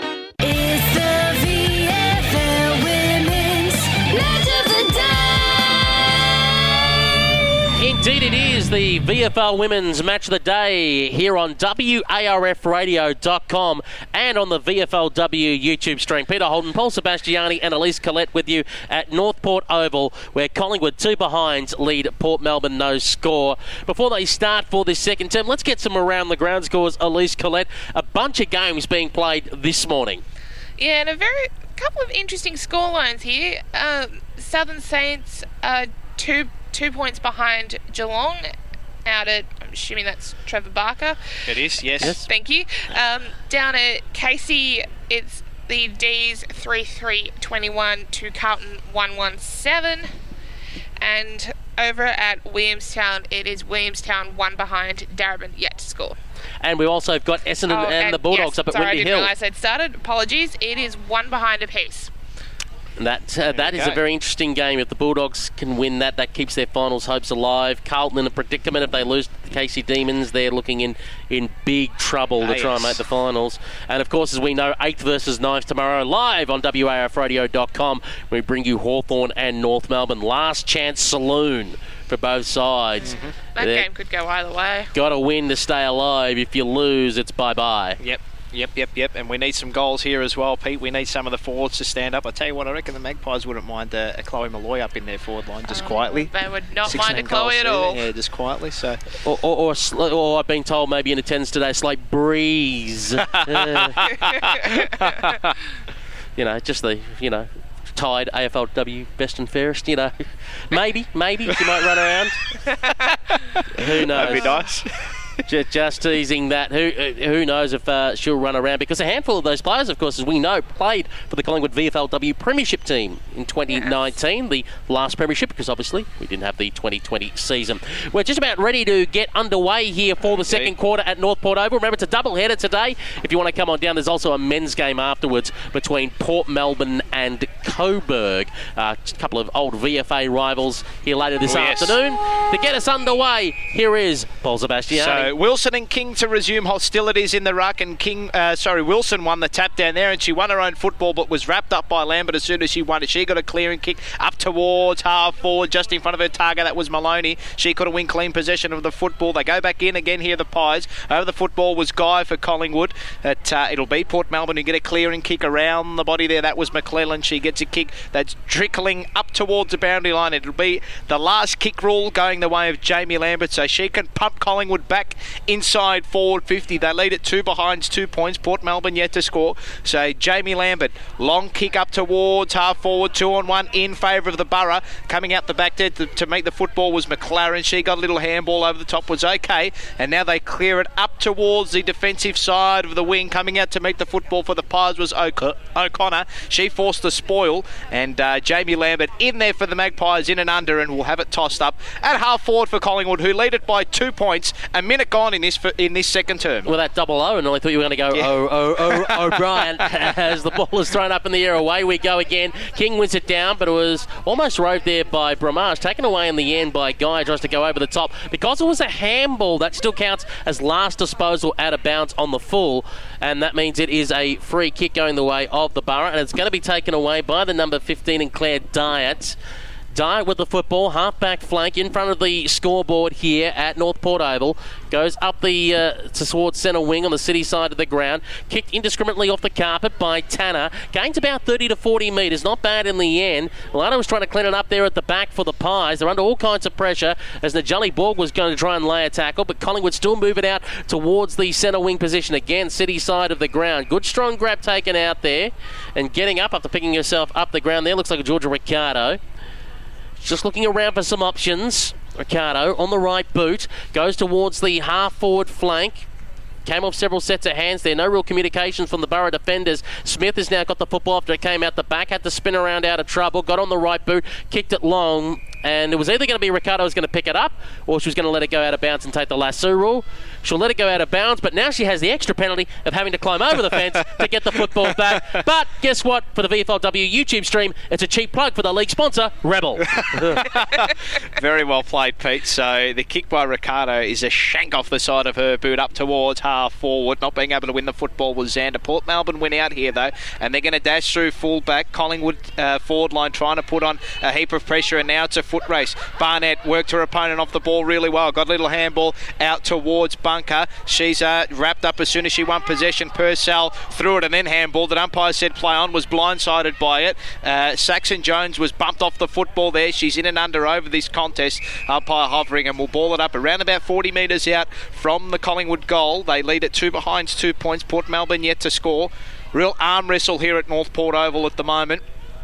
So it'll be King and Wilson. They've had a good battle in the ruck so far. Wilson, again, she does that and wins possession, and she's wrapped up as soon as she did, and the Collingwood forwards were onto it, and they will get a free kick, and the free kick will go the way of Maloney. So she will take a shot at goal. Wind sort of hitting her in the face here. She'll kick from about forty, so probably just dropped short of the goal. Lambert's around there in the forward, at full forward for the Magpies. She's got King short in the pocket if she wants it, but Maloney looks like she's going to back herself in here, so she trots in. forty metres out, kick on its way, just fading across the goal, and it's not going to register a score. Barnett couldn't trap it, and we'll have it tossed in deep inside the forward pocket here for the Pies. They lead it by two points. We've travelled just over three, or just on four minutes into this second term. Yeah, interesting to see matching up Lambert and Smith, not just A F L W players, but former Eastern Devils teammates as well, as the ball is thrown back into play. Wilson versus King. King took it off the bounce, then got spun around as she put it on the left boot, put into an awkward spot near the top of the square. The Collingwood player just threw it on the boot. She wanted to go right, but it went left instead. It wasn't great news for her. Getting wrapped up immediately is Jade Anthony. The umpire said definitely no fifteen there, and will call for a ball up. About twenty metres out from the Collingwood goal, going to the left of the screen for those watching on YouTube, known as the Fred Cook end here at North Port Oval. Coming in over the top to lay a tackle on that occasion. I think might have been Smith there. The umpire says, uh, I'll take the football back. Buried in that tackle was Demi Hallett, and we'll try and reset play again. Collingwood two behinds. Port Melbourne no score. Deep inside Collingwood's forward fifty. Going through there's Jade Anthony. Tries to fire it out to Dutchie Kyes. Melissa Kyes overruns the football and sees the ball over the boundary line and out of bounds. We'll throw it in twenty-five metres around from the right-hand point post. So Collingwood doing all the attacking in this second quarter. It'll be King and Wilson in the ruck again. Wilson gets front spot. She won the tap down. Tap came down towards Smith, and she was besieged upon as soon as she won the football. Demi Hallett over the football for the Magpies, but umpire comes in, crosses himself, says we'll do it all again. So King won the tap down towards uh, her intended target, I think may have been Colborne-Veal, and the umpire is going to call holding the ball. I reckon he's just paid that to uh, clear this stoppage out, because uh, that is a very, very stiff call. Free kick will go the way of Port Melbourne. They're deep inside this uh, back pocket here. Quick kick up towards half-back by Bramage, and it's out of bounds on the full, and the Pies are going to lock this one in their forward half again, and the free kick will be taken by Jasmine Ferguson. Almost a coach killer, one of those, as Ferguson has the footy, decides to pump it back towards the fifty metre arc. Maloney came in late, brought the ball to ground, trying to jump in there. Cody Jacks tries to fight and wrestle for the football. It did squeeze out somehow. Still on the deck though, and the umpire says, I'll ask for the football back please, as Kyes gives it back to the umpire, and we'll restart play again right on the fifty metre arc, city side of the ground. Taking it there quickly out of the pack for the Borough. They kick in towards the middle of the ground. Plenty of players here to mop it up though, including Shevlin for the Pies. Gave up the hand pass. Good chain of handballs working towards the Norm Goss stand of the... Get Norm Goss stand side of the ground is the words I'm trying to get out of my mouth. Trying to go in towards Barnett, who gets immediately caught. And the umpire comes in and says, that might be a bit too high, and you can have a free kick. And that is on a, I wouldn't quite call a forty-five degree angle. It is a slight angle, and it'll be from thirty-five metres out from goal. As uh, Paul Sebastiani, you've got a pass Mar- down. I think it might, might be Marla Neal, I think. She uh, she went up for that mark there, and she, she was cleaned up. Probably should have been a free kick to her originally, I thought. She was sort of chopped on the arms and, and taken high, but uh, we're going to have a stoppage in play as a as a host of uh, interchange. It's not, it's not Neal, because Neal wears the helmet, and she's now on the boundary there line. There we go. So. Trying to see. So...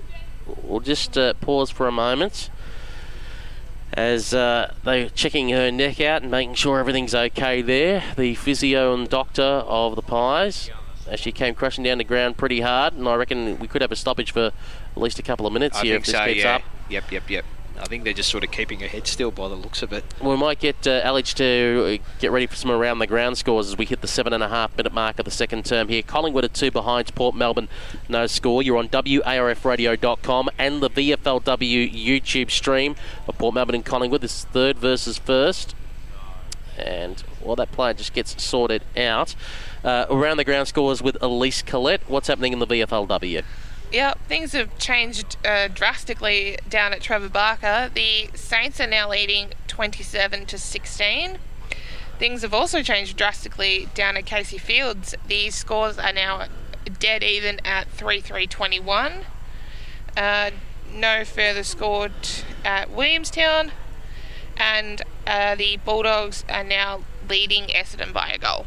So we should mention it's one behind each there between Williamstown and Darwin for those that may have missed earlier. As the uh, Collingwood player just make sure that she's okay, and it's feeling a little bit worse for wear. We hear a siren going in the background. I don't think it's for her, but nonetheless, she'll come off the ground. The Collingwood jumpers are one of those that don't have the numbers on front of the jumper. We'll just confirm that for you when she comes to the bench. And just about to get us underway with the restart is primetime Paul Sebastiani. Thank you very much, Pete. So it'll be Imogen Barnett to uh, take the resulting free kick. So she's about thirty metres out. Slight angle here. Lining up for the uh, first goal of the game. And the player coming off, I think it was Abby Maloney. So she seems to be okay. As Imogen Barnett trots in in an attempt to kick the opening goal of the game. And she has indeed. Just clearing the goal line, and the Magpies get the first here at North Port Oval. It's come eight minutes into this second term. They go to one two eight. Port Melbourne yet to score. Imogen Barnett with her first of the day, and thankfully, Elise, uh, Abby Maloney has come to the ground, and uh, she, she didn't need uh, any more assistance to come off. Yeah, it's a good sign, but she yeah, looked in a, a lot of pain at a, and very worse for wear, so hopefully it's nothing too serious, and maybe it's only a week off at most, but yeah, time will tell, I suppose. And, of course, she's been actually taken to one of the smaller benches away from the main group as well, as uh, obviously the doctor and physio chatting with her as the umpire restarts play in the middle of the ground. Eight-point lead to the Magpies over the Borough here at North Port Oval. And they'll work it wide, the Pies, towards the towards the Norm Goss stand wing, but it's intercepted by Claire Diet, who takes it for the Borough. Kick was looking to try and find Molan, intercepted in the end, and taken away here for the Pies in the general direction of Cowan, who then had it across to Cann, who got immediately caught. Cowan tried to get away of a hand pass. Molan came in. Also in there, Cody Jacks as well. A few body counts. McNamara is calling for it as Molan gets ripped into the ground. And the umpire says that's no prior opportunity. And we'll call for a ball up here on the wing in front of the Norm Goss stand. We'll reset play one more time. Jack's moving on to the ball there for the Borough, along with Bramage and Molan. Wilson to try to do the ruck work. One out in the end by O'Connor for the Pies. Everyone wants to jump on, and the umpire says, guess what? That's holding the football. Uh, I, don't oh, know how, I don't know how you can pick it out of that. that that's, uh, oh, no. Oh, no. Molan has got that up. Goodness cue, gracious me. Cue the Benny Hill music. What on earth has just happened there? Maybe some justice for the Pies. So... Neil with a kick forward. Oh, Lambert with a very, very quick handball. Being smashed off the football was Cann. Winning the football back was Lambert. She had her kick partially smothered. Went inside forward fifty. Picking up the football was McClellan. She got a little handball off. It was okay. Shevlin went up with the one hand. Couldn't take it. Good bump there laid by Lee. Couldn't win clean possession though. The Magpies in there for the Borough was Jarks. She got a little handball out. Came towards Lambert though. She shark one out. Intercepted though. Diet. She gets it up towards centre wing. It's Sophie Casey here out the back to clean up the mess again. Wilson had the ball fisted away from her. Again, it's uh, in in dispute here. Just the attacking side of the wing for the Magpies. Umpire hovering. Sophie Molan under the football there after that uh, interesting play on, and she she got caught. But uh, the Benny Hill music's over, Pete, and we'll have it all up here. Just the attacking side of the wing for the Magpies. It's safe to say I don't think Molan's a morning person. Get her a copy, stat. As going in there is Hallett, who rolls over Molan, and the umpire says, "I'll take the football back, please," and we'll call for another ball up. Still on the centre wing, Norm Goss stands side of the ground, which is broadcast side here at North Port Oval. Umpire throws it up in the air again. One out by Dodd, who was doing the ruck work there. It was interesting on that situation. Oh. Can't try to get a hurry kick away. And got it to a teammate who got immediately pinned by Bramage. That was Cowan who got caught. And Bramage will now take it here for the Borough. Wants to come into the central corridor. That's what she does. Too much juice on the kick. Wilson was screwing for push. Molan gave out the little hand pass, though. Got it to Richards, who managed to just squeeze the kick inside fifty. Came off hands. Everyone wants to jump on top. And the umpire says no prior opportunity. We'll call for a ball up at the hot spot. And Catherine Smith is on the bottom of that pack. thirty metres out from the Port Melbourne goal. They're attacking the Williamstown Road end. So Port Melbourne, can they conjure up their first score of the game with this passage of play? Rucks go at it. Velardo in there for Collingwood. She couldn't win possession. Little handball flicked out. Came the way, or it f- fell the way there of uh, Guy. She was wrapped up as soon as she got the football. Pies try to clear this one up towards half-back, although Port Melbourne do well to shark a few handballs out. McNamara up towards a hot spot. They win possession of the football. Being wrapped up was Sophie Casey as soon as she won possession. And we'll have another stoppage here inside forward fifty to the Borough. So they are yet to score. Magpies one two eight, twelve minutes and ten seconds gone in this second term. As the Rucks go at it, being in there for the Borough there was uh, Jacques. She was uh, dispossessed as soon as she as soon as she won the football. Bramage for Port Melbourne. The kick was okay, steadier towards McNamara. She taps it in front of her towards the boundary, and the boundary line's going to beat them. Umpire says, "I'll toss it in." Around about thirty metres out from the Port Melbourne goal, attacking towards this right-hand side screen of your dial. Here on W A R F radio dot com, and whenever you come to our Match of the Day ground, you can hear us delay free on eighty-nine point one F M and via the V F L W YouTube stream. Tanner wins the tap at the back. It's at the hot spot, thirty metres out from the Borough goal. Quick little dish off hand pass to Jamie Lambert, who tries to go for space. Bouncing, bouncing football. No one gets there. Lassou rule going the way of the Borough. And that means it's Hannah McLaren. And she wants to give it off to Molan. The umpire allows her to. Interesting. And Sophie Molan has the football outside fifty. Looking for some options. Will she pump it in long? Will she elect to go sideways? With a bit of a stuttered run-up. Tries oh. to take on the player on the mark. Still going. Then stutters when she goes inside fifty. Goes towards the top of the square. Easy mark coming at the front there. And I think that might be... Uh, was that Barnett now without the long sleeves? Ooh, it might be Ferguson that might have taken it. Now they managed to switch it. That's Hannah Bowie. Now quickly gets it across. Managing to use up Michaela Cann. Gave off the little hand pass. Now they're running through the middle of the ground here to Marlon Neal for the Bulldogs. Marlon Neal now works it out sideways. They're starting to build up something here, Collingwood, as it bounces to the favour of Bunker. Bunker's got to go back with a hand pass. It's smart footy. Now they deliver towards the top of the goal square. Trying to get back there is Anthony. She's got her pie on her hammer. Alexa take a bounce and take her on, and then shanks the kick. It was a worm burner along the ground. Take it instead off a favourable bounce into Jolly Borg, who goes in the direction there of trying to find Sophie Locke. Got punched away from her. Locke takes a body count on the way through. Cody Jackson nearly cleans up ah. Locke. Locke gets cleaned up by Jamie Lambert, and the umpire comes in and says there's no prior opportunity. We'll call for a ball up at the half-forward flank for the Borough. Hot football here at the moment at North Port Oval. Lambert has been in the thick of the action for the Magpies. Plenty of clearances, plenty of tackles as rucks do battle. Tap fouled away there of uh, Jack. She was nearly wrapped up by Lambert. Throwing her body in the line there again was Demi Hallett. And we'll have another ball up here. Just the attacking side of the wing for Port Melbourne, who trail one two eight to the Pies. Port Melbourne are yet to score. So, again, the rucks go at it. Tap down one there by Collingwood, but the ball falls to uh, Jarks, and she gets a kick up towards half forward. And uh, good tackle there laid by the Borough forwards, but the umpire is going to put, call a push, and it looks like it will go the way of the Magpies. It does indeed. So they're at half-back here. Short kick that went about all of five metres. Velardo had to drop it. Moylan was in there for company. They win the ball back. Purcell's wrapped up immediately. Dispossessed. Umpire said play on. Little handball out towards uh, Co- Coyes, and she gets a kick up towards half forward. Magpies lead the race though. Ferguson wins the football, but she's wrapped up immediately by Anthony, and the umpire hovers around and calls for a ball up. And it'll be tossed up around about fifty metres out from the Port Melbourne goal. Lambert around the football for the Pies, as is uh, oh. Lambert laying a big tackle there, but umpire said it was okay. Quick Co- little kick around the corner. Kai's caught one on the scone on the way through. How did that get missed? So it looks like we're going to have a free kick. Is it the uh, last kick rule? It'll go the way of Port Melbourne, and it looks like it'll be Bridie Kennedy to take this resulting free kick. Out of side here at North Port Oval. Collingwood one two eight. Port Melbourne yet to score. I think Kais was looking at the umpire saying, how about my first? uh, has now kicked it inside fifty with the kick. That's going to be intercepted. Easy mark there for the Pies in defensive fifty. And that's Velardo. Velardo works it sideways. Mark taken, half-back flank, city side of the ground.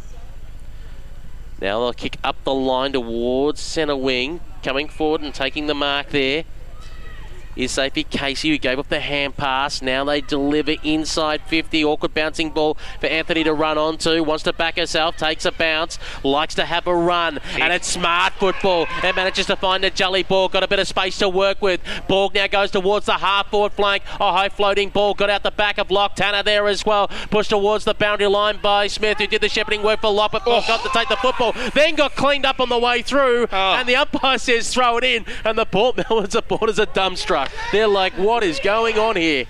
Yeah, very, very interesting call there from the Elb.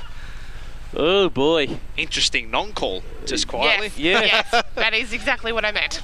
It's rough, tough football here. It's old V F A style as the ball is thrown back into play. Tanner hits the ground. Goes through. Oh, Ramage gets taken down. No free kick. Play on.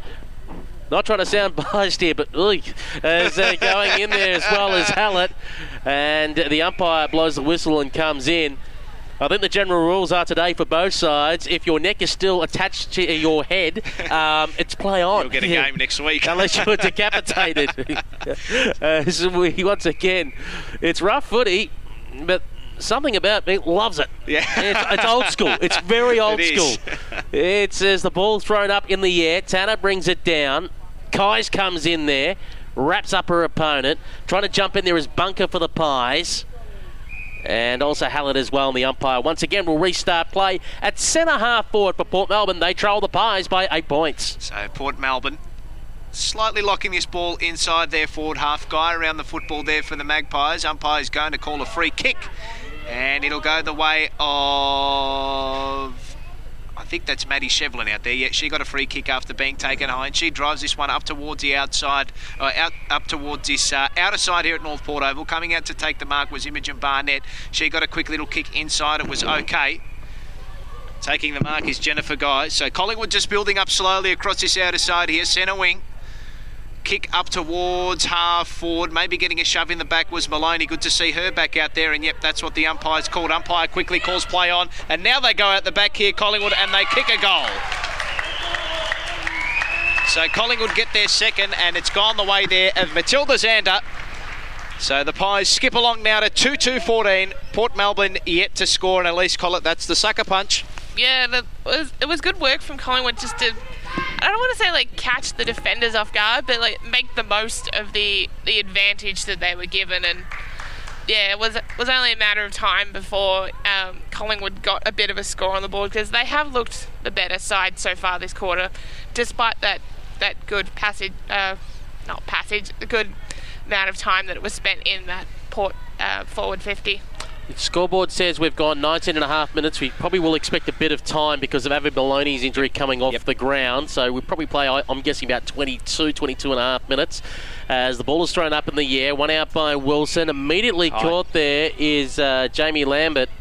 And she'll take the football back. back. She barks at the football back. She says, you know that ball's mine. And you just don't argue with Jamie Lambert. Full stop. Oh, she got the barrel. And she's gone with a huge kick up the line. But Claire Dyett says, I'll read that, thank you, and I'll take it. And Dyett, oh, dangerous kick to a one-on-three situation, who's trying to find Cody Jacques. And the siren does go on twenty. So they didn't play the time on no, for the Abbey Maloney. They don't play time on at all. Anything well, do that? Well, no, they do. In case of a serious injury, the umpire blows the whistle and puts their hand up. A serious injury, there is time on. That's the only okay, time there is time on. So yeah. um, either the umpires either A, forgot, or B, the timekeepers forgot. One or the other. Both. Because, because in both situations, play was stopped, the ball was taken away by the player who could have a shot on goal, and both sides almost went into like a huddle situation. Yeah. So it'd be interesting to watch the video back on, on YouTube on that one. But nonetheless, halftime siren is gone, and Collingwood two two fourteen, Port Melbourne no score. What do we make of that second quarter, Elise Collette and Paul Sebastiani? Hmm, how to formulate one's thoughts into a sentence. Um, it was... It was very even, very rough, very frenetic football, and Port, yeah, although fourteen points is a handy lead, Port aren't out of this. They just, mm. they need to work on, once they get it into fifty, just finding those targets, because they're getting it in there, and they had it in there for quite a while. But yeah, they're just about ten, ten metres-ish out from goal. They just it just falls apart, and the Collingwood defenders are able to intercept and rebound out of there. And I'll tell you what, just before we get into what I think, Ma- Michaela Cann has, she's wrapped up like a mummy across the nose. She's got the tape, and, and, and yeah. she, so keep an eye out for that. She, I think it's, a, I don't know if you remember when Juddy got the tape up against St Kilda a couple of years ago. It's almost yeah. an exact replica there. So look, I think Port Melbourne, from their point of view, would be happy with the midfield group and what they've been able to provide from a clearance point of view and a stoppage point of view. But I think it is just that being clean going forward of the football, not blazing away, and, and, and being sure with your kicks going forward of centre. So if they can clean up their ball use going inside forward fifty, then they're, then they're a big sniff, because I think in between the arcs it's been evenly contested. The only real standout for Collingwood's midfield, I'd say, is probably Jamie Lambert, and that's the class factor coming into it. The clearances, the disposals, and the amount of tackles that she's had today. She's been a standout for the Pies, but Port Melbourne have held their own. This game, you feel like, is going to break one or two ways. It, it, with Maloney going off the ground, and that means there's one less rotation now for Collingwood. You're thinking, okay, will Port Melbourne find the combination to goal? If they do early in the third term, then all of a sudden they could come at Collingwood and, and break the game open their way. Or you've got a feeling that with this struggling to get goals, if, if the Pies get one early in the third term, Port may mentally crumble to go, we're doing everything but we just can't score, and then the Pies, again with their A F L W quality talent, could run away. I can't foresee a close finish here. I see either Port Melbourne finally getting the combination right, or Collingwood just going, right, now we're going to blow this out of the water. If Collingwood get a goal, particularly in those first couple of minutes of that third quarter, you do almost feel like the floodgates could open, excuse the cliche, but yeah, if Port managed to somehow like try and find those targets about ten metres out, because they definitely had those opportunities in that second quarter. They just, it just fell apart, for want of a better phrase, about ten metres out. Well, what's interesting is, as we said, there's no Sabrina Frederick in the side. She, yeah. She's played a num- limited number of games. They could really do with her. There is talk that maybe Katie Brennan will play a couple of games for them as, as we get closer to finals. Elizabeth Wilson, who's been doing a bit of the rucking and been ch- changing with Edmonds, and even Diet's been doing a little bit of ruck. Wilson did play a full forward role in combination with Christina Bernardi uh, back in the opening game against North Melbourne, and that worked really well for them. And you just got to wonder why maybe Lachlan Harris hasn't made that move yet to go, okay, we've got Edmonds as a quality ruck. Let's throw Edmonds in the ruck and let's tell Wilson, we need you to go forward and act like a true leading forward now, because we need someone, someone who's got hands where the ball is going to stick. We yeah. need something to focus on and, and square us up a bit. Yeah, and you're, yeah, they almost need that tall target down there, because a couple of weeks ago against Casey, where they had Sabrina, that, and that worked really well as her being that tall target that they could kick to, but their forward line at the moment's not that tall, so if they chuck someone like Wilson down there, will that change the dynamic and give them the tall target? We'll take this opportunity to take a break at halftime. When we return on the other side of the break, we'll have some around-the-ground scores for you with what's happening in other V F L W games. Don't forget there's a standalone game tomorrow, Hawthorn versus North Melbourne at Box Hill City Oval right after the men's game. We're on air at two thirty p m for a three thirty p m bounce on W A R F radio dot com. We'll be back right after this. Draft Central is entering a new era, covering all the state leagues from the V F L W, Sample W, Waffle W and Quaffle W, as well as their primary focus, the N A B League girls. Draft Central has you covered when it comes to all you need to know about the future stars of the A F L Women's. Draft Central, brought to you by Rookie Me, is now on YouTube, so be sure to subscribe at Draft Central, as well as on our Facebook, Twitter and Instagram pages at Draft Central Oz. Been playing for a while, Sweet Kicks, 'cause footy makes you smile. Sweet Kicks football. If you're getting ready for the trials, gotta go the extra mile. Sweet Kicks football. Not always hearing that sweet sound when you kick the ball? Need to develop your footwork or explosive speed? Want to take the next step in your footy career? Then you need Sweet Kicks. More info on our Facebook page or go to our website, sweet kicks football academy dot com dot a u. Gotta go the extra mile. Sweet Kicks football. It's Adam Mears winning gold. Hey, I'm Anna Mears. Winning gold at the Olympics was an incredible feeling, and having my biggest rival, who I'd just beaten, ride up next to me and lift my hand in victory topped off an amazing moment. We'd had our fair share of clashes over the years, but in the end we both respected each other, and that's what really counts in sport. Be gracious in victory and in defeat. To keep your sport inclusive, safe and fair, go to play by the rules dot net dot a u. We are the Australian Literacy and Numeracy Foundation, striving to empower our most marginalised communities through literacy and education. Literacy is having a voice. Literacy is opportunity. Literacy is dreaming big. Literacy is freedom. Today, you can help end inequality and give every child access to our life-changing and proven literacy programs. Your support is vital. Donate now at a l n f dot org. How often should you wash your hands? Maybe around nine times a day. Four? Like twenty? Maybe twice a day. Whenever they feel dirty. When should you wash your hands? After you touch some raw meat and before starting to eat. At the beginning, I wash my hands before preparing food. How would you rate your knowledge of food safety? Probably like an eight out of ten. six or seven. seven point five? Learn more at foodsafety.asn.au slash food safety training. Food safety, it's in your hands. If you've had something stolen, or if you've had property damaged, you need the police, not the sirens. If you've lost something or found something valuable, or if you want to register a party or let us know you're going away on holiday, you need the police, not the sirens. When you need the police, but not the sirens, you can now report these incidents online at police dot vic dot gov dot a u or call one three one four four four. Authorised by the Victorian Government, Melbourne. There are plenty of classic hits radio stations, but this is where Go Radio dot live is different. We unashamedly select the best music from our chosen era. We develop programs that provide the music with minimal interruption. For many hours of the day, you won't hear any announcers, just great music and the occasional station I D. We let the music play through until the end, no crossfades and no announcers talking over the start and end of tracks. We think you're going to love Go Radio dot live, radio as it should be. Check it out at w w w dot go radio dot live or download the free app from Google Play or the App Store. I was lucky that when I picked up the phone that day to call my best friend, that he answered.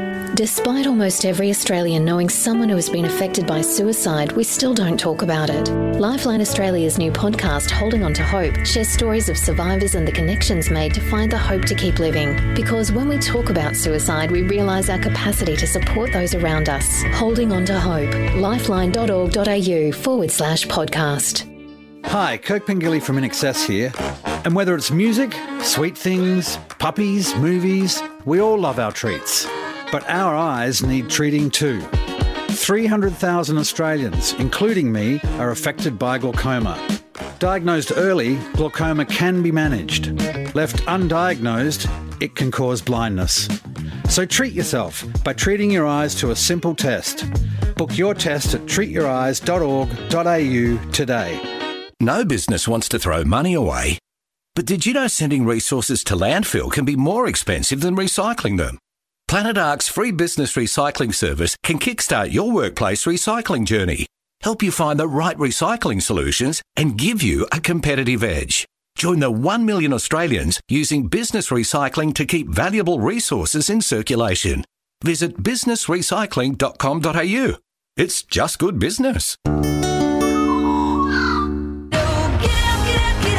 Hi, this is Missy Higgins for RAD, recording artists, actors and athletes against drink driving.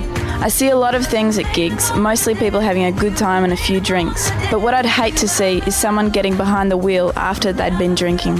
Being even a little bit over the limit makes it too easy to lose control. So if you plan to drink, plan ahead. Arrange a designated driver who won't drink. Remember, music lives and you should too.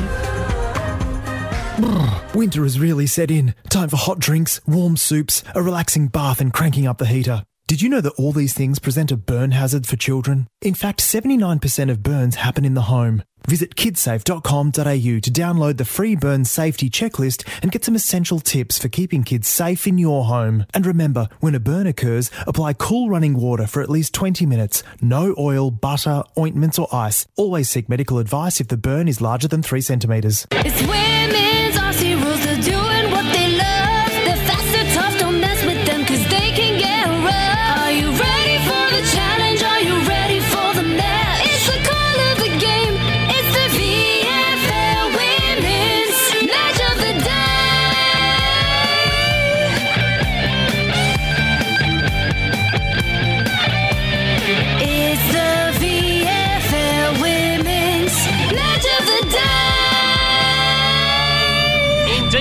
V F L Women's Match of the Day. It's the V F L Women's Match of the Day. Indeed it is the V F L Women's Match of the Day on W A R F radio dot com at the ground, delay free on eighty-nine point one F M.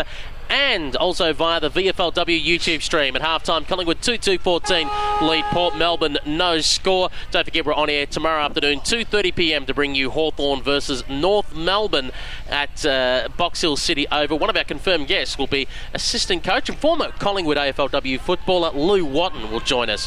Her interview around about three o'clock tomorrow. As the Pies get cheered as they come back out onto the ground. Peter Holden, Paul Sebastiani and Elise Collette with you. Elise, let's get some around the ground scores and find out what's happening in the V F L W, because all games, bar the Hawthorn North Melbourne one, are being played right now. And a few interesting uh, interesting scorelines at the moment.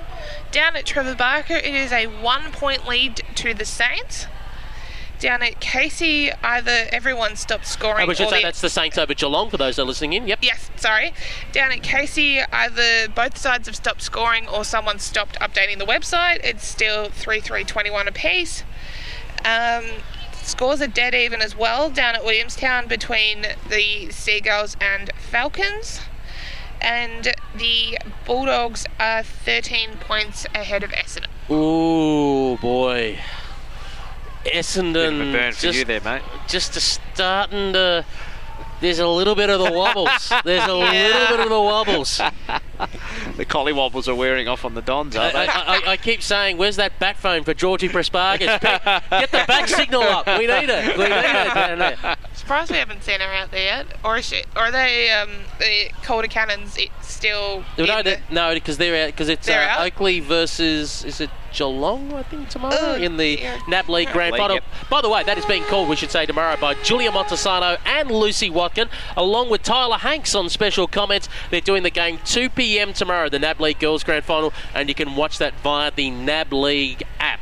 Download that to your mobile phone or steal somebody else's. Yeah. I was going to say, that's she's a, she's a very good Carlton lady, is uh, Julia Montesano. So uh, hopefully they go they go well with their call. Uh, budding callers, those two. So, and part of the, uh, well, the Wharf Radio, Wharf Radio Life members, I think, Pete, aren't they? And, and, and indeed they are. And Lucy Watkin is very happy about the Swans indicating that they want to come yes. into the A F L W. And, yes. and, and it's like, considering be. There's now time now, it's like Lucy did kind of trial with some V F L W sides during the summer. So it's like, mind you, at the very last moment, it's kind of like, Lucy, the Swans are in. Maybe you should get cracking. mm. Maybe Sydney, you know, real estate prices. Uh, uh, just, you know, sort things out.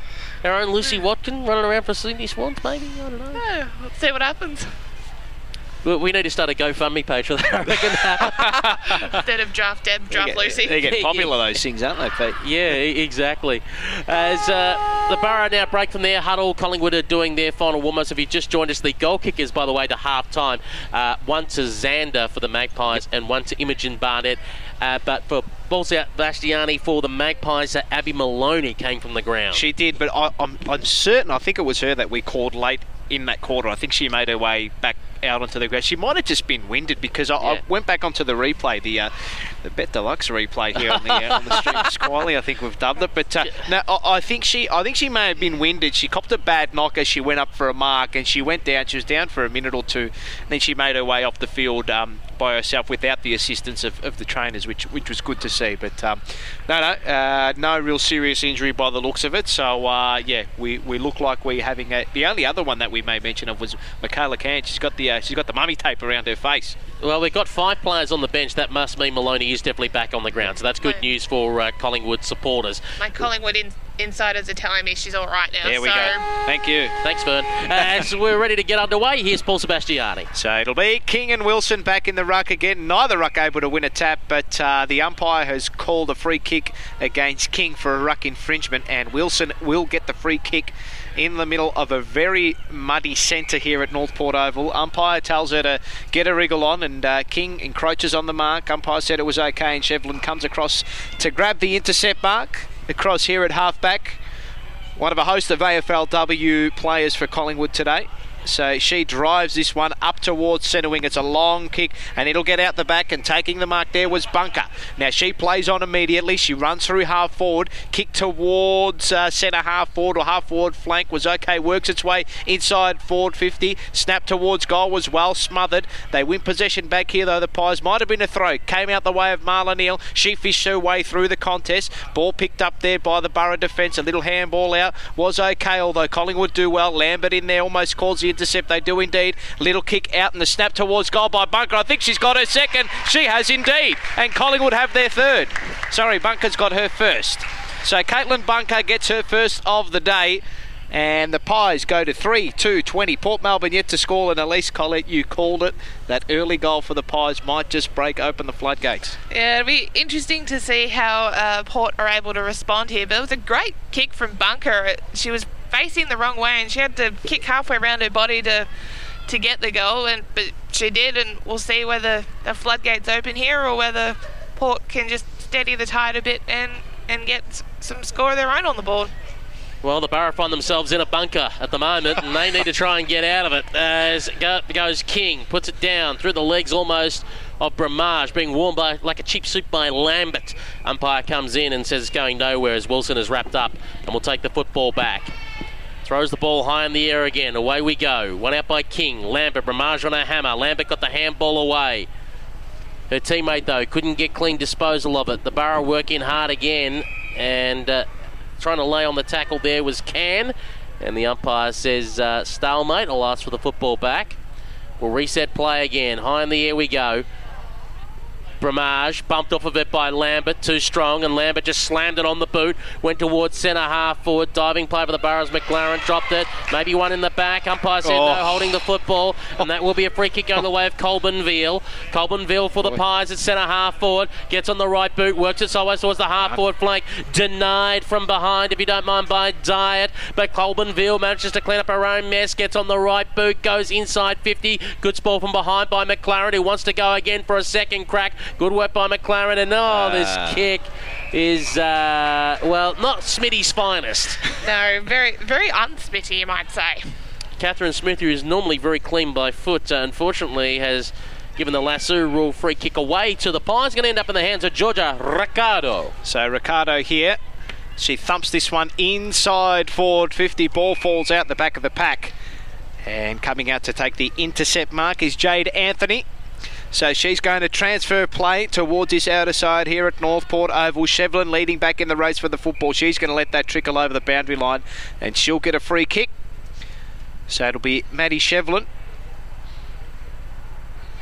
This will be her second touch of this uh, second half. Collingwood lead at three two twenty. Port Melbourne yet to score, and a thumping kick inside forward fifty. The target is Barnett, and she reaches out and takes a great mark, and she'll go back and line up from about twenty metres out, forty-five degree angle, to kick the Pies fourth. And well, that's the tall timber of Imogen Barnett making her presence felt. Elise Collette, absolutely solid mark after a solid kick, and she kicks this. This might instigate a bit of a floodgate situation. So Imogen Barnett has slotted the goal. Her, her second for the day, and the Magpies fourth. They go to four two twenty-six. Port Melbourne yet to score, and that is her thirteenth goal of the season, and she is making her way through the V F L W goal scoring ranks here on Wharf Radio, eighty-nine point one F M at the ground. Magpies by twenty-six points. Elise Collette, what do Port Melbourne have to do now?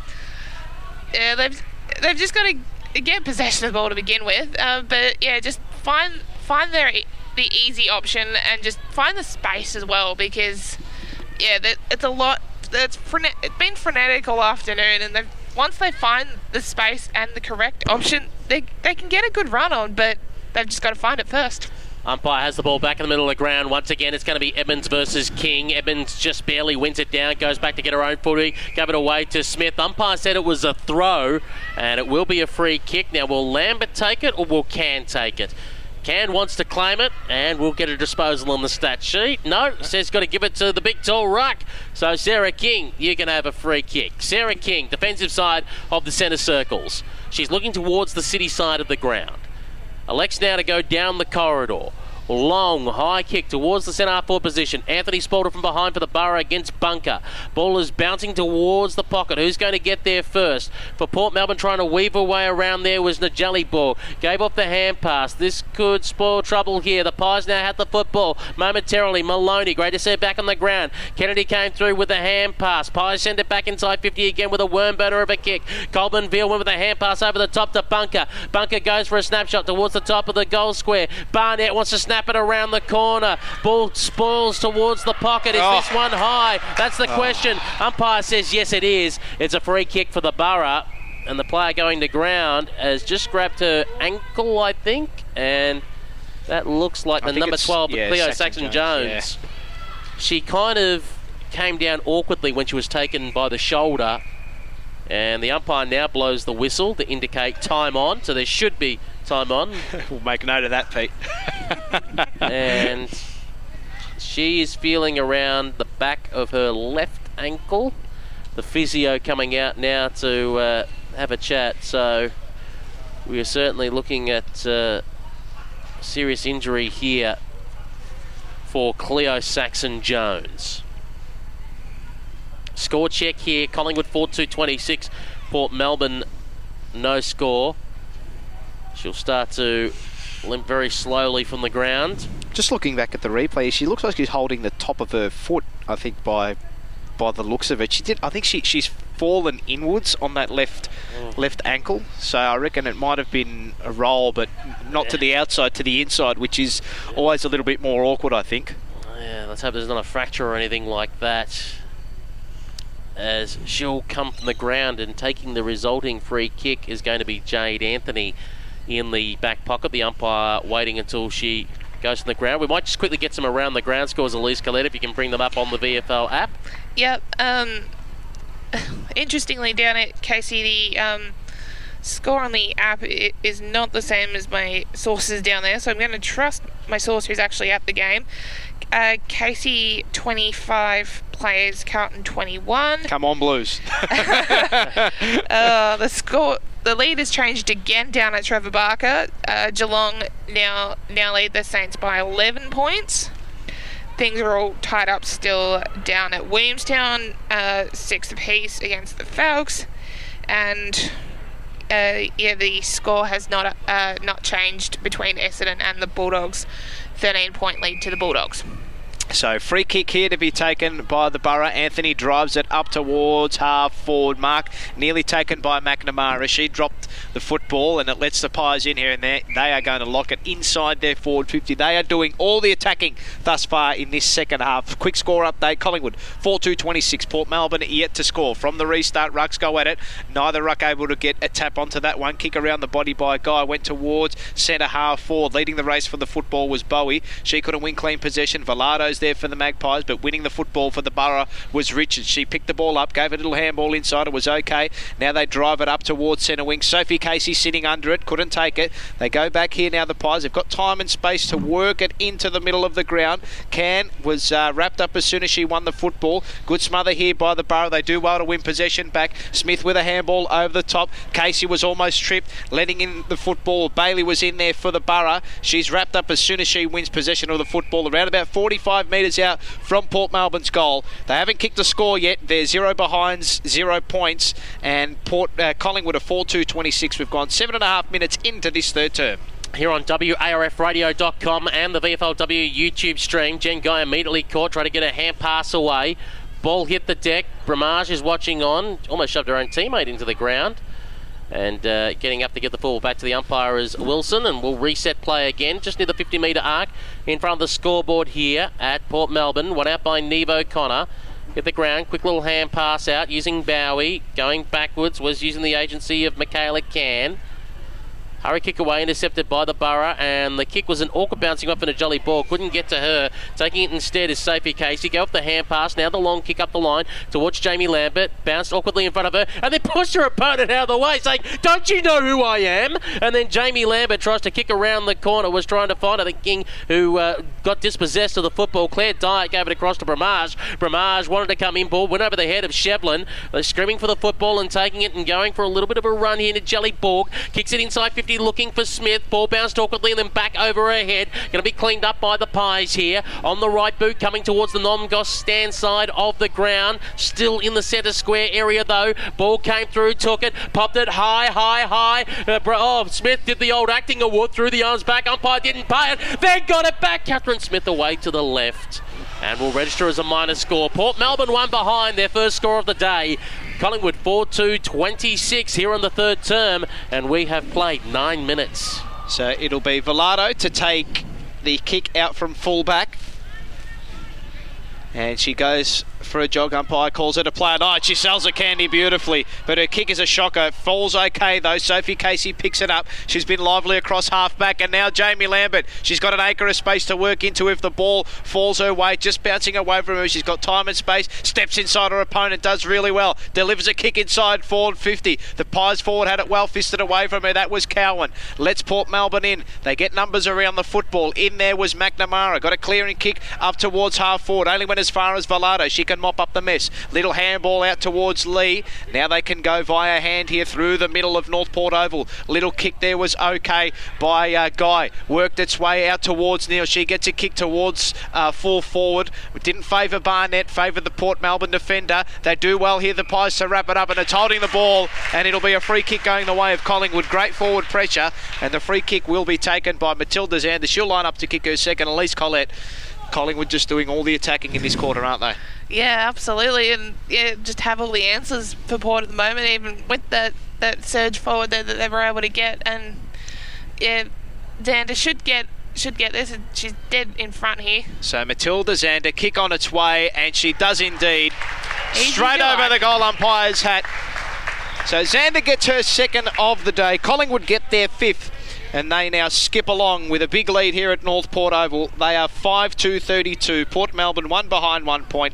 Just under eleven gone, eleven minutes gone in this third term. It's all been one-way traffic thus far in the second and third quarters. And, uh, well, Collingwood, the class is just coming to the fore, Elise, isn't it? Yeah, absolutely. They're undefeated for a reason. And, yeah, they're, they're able to finally show that in this, uh, in this third term. It doesn't quite feel like the floodgates have opened yet, but a couple more goals and I might not be saying that anymore. Umpire throws the ball high in the air to restart the play. One down by the Borough by Edmonds. Umpire says that's too high. Free kick on the wave, Sophie Molan. Molan, Richmond A F L W listed footballer, playing today for Port Melbourne. Gets on the right boot, goes long inside fifty. They haven't done that in a while. Ball just bounced away from Hannah Bailey towards the old scoreboard here. Bowie trying to knock it around. Picking up there and just swinging it back in. There was McClelland. Looked okay, found Edmonds, but she's still outside the fifty-metre arc. McNamara screaming for it. Went with a hand pass sideways to Jacks. Now goes inside fifty. Locks waiting out the back. Ball couldn't get to her. Coming in there, Imogen Purcell. And nearly took out her own teammate. There was Marlon Neal. Umpires off the ball has blown for the whistle and said that's a free kick going the way of the Borough. And it'll end up in the hands of Sophie Molan. So she's about a uh, very tight angle, should I say. Not quite as tight as she was earlier on the boundary in the first term. This time she'll be kicking from about forty-five and a half metres out. The twelve-minute mark of this third term. Molan stabs at it. Will fall short. Top of the square. Came off hands. Ping-ponged around. Hurry kick by Lee out there by the Pies. Finds the calm, cool, collected Jamie Lambert. She'll relieve the pressure. She'll go and swing it sideways. Works out okay. Pies ball on the half-back flank. So Velardo plays on, and again she's done that for the second time this quarter. Steps inside her opponent, gets a kick into the middle of the ground though. It's uh, Molan who intercepts it though for Port Melbourne. Good tackle laid by Lambert in there, and uh, burrowing under was Tanner. She got a quick kick forward. Uh, that was uh, Edmonds, but the mark is taken by Velardo, and now they can transfer play towards this outer side. So mark taken by Georgia Ricardo. She's across half-back here. Umpire tells her to hurry it up, and she goes up the line. It's all Port Melbourne here, though. And taking the relieving intercept mark here is Sansonetti. So she's at centre wing here, out of side, North Port Oval. Port Melbourne trail by thirty-one points. Kicks okay. Finds Sophie Molan, who's been lively in this third quarter, been lively all day. She's looking for targets further afield. Collingwood really swarming this uh, back line here, and the kick is smothered off the mark by Neil. Quick kick forward by Sansonetti off the deck, works its way out towards Locke. She couldn't win clean possession of the football because the boundary line beat them all, and we'll have it tossed in. thirteen minutes forty seconds gone in this third term. It's Collingwood five two thirty-two leading Port Melbourne one behind one point. And don't forget, you can follow us on Facebook, Instagram and Twitter. Search W A R F Radio as the ball is thrown back into play. Emmons won it down, beating O'Connor. Getting forward to it first was Molan, but she was uh, besieged upon by Neil, and Neil went back in for a second tackle with Cody Jacks, and the ball eventually goes over the boundary line and out of bounds, and will call for a throw-in. thirty-one point lead here to Collingwood. Time ticking away against the Borough. They've got to get on the goals line. They've kick none so far, just the one point. Maybe two before three-quarter time may give them some hope. As taken away on this occasion by Xander. Interesting kick off the side of the boot. Jen Guy tries to punch it forward.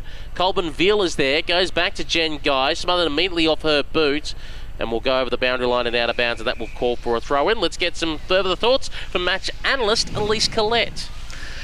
Uh, I, I would be frustrated if I was the Port coaching lineup, because they they were looking so strong there, but yeah, they they need to to a stop ignoring Sarah McNamara, because twice this game she's been in an acreage of space and they have ignored her. And B, speaking of acreage of space, don't leave Jamie Lambert in an acreage yeah. of space. Uh, so. Sophie Locke is there and tried to squeeze the football out. Couldn't do so. In goes Neal, wrapping up her opponent in uh, Cody Jacks. And once again, we'll call for a ball up. So Velardo at the bottom of the pack there, helped up by her teammates.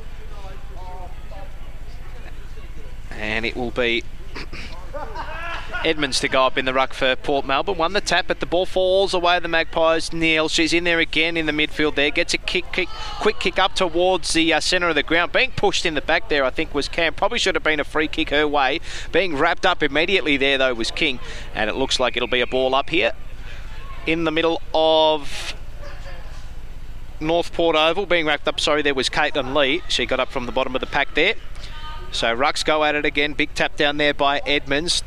And uh, neither team, again, able to win clean possession here. Laying a good tackle was Bunker. She was uh, in and under there. But, uh, again, we're going to... Oh, umpire's called holding the ball here. That's probably a good thing for us up here.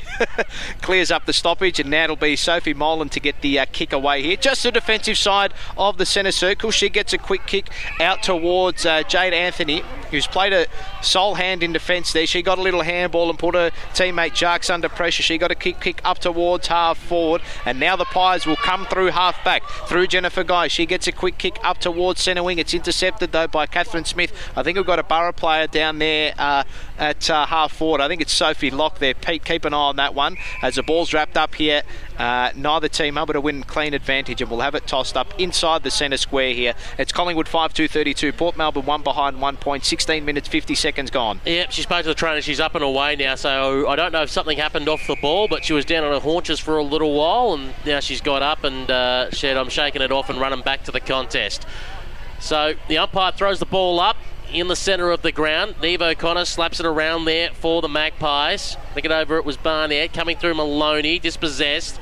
Her kick away for the Borough, close towards the boundary line. Malkais just slaps a spinning football. Bramage chases after it, tries to slap it forward. Everyone's looking for the safety of the boundary line. No one's taking it over, though.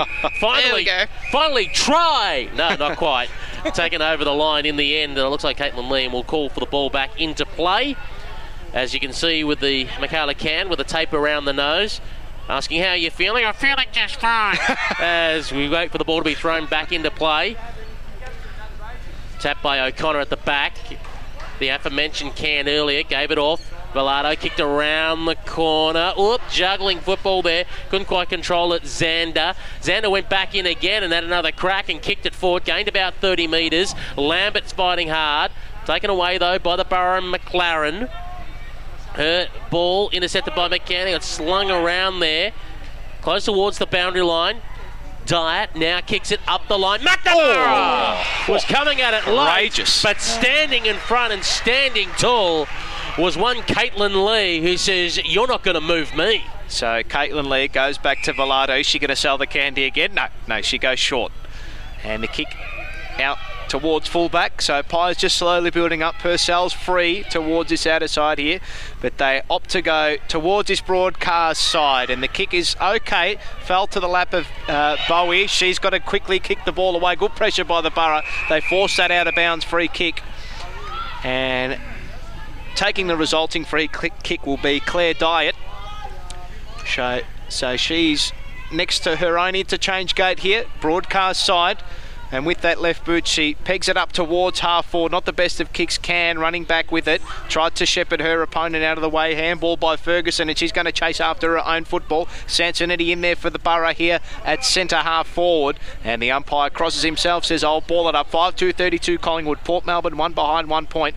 We've got around about a minute left in this third term. So the tap fell the way of Casey. She had her kick smothered. Little handball there. They do well, though, um, Collingwood, to sport that handball, but it's going to be a free kick going the way of the Borough, and it'll go the way here of Laura McClelland. McClelland with the football, gets going on the left boot, goes long towards the top of the goal square. Was there a little nudge there? No, said the umpire against Molan. Trying to get in there, Velardo for the Pies. Can't quite extract it out. Fighting for it, Lee there momentarily. Now they go work it sideways.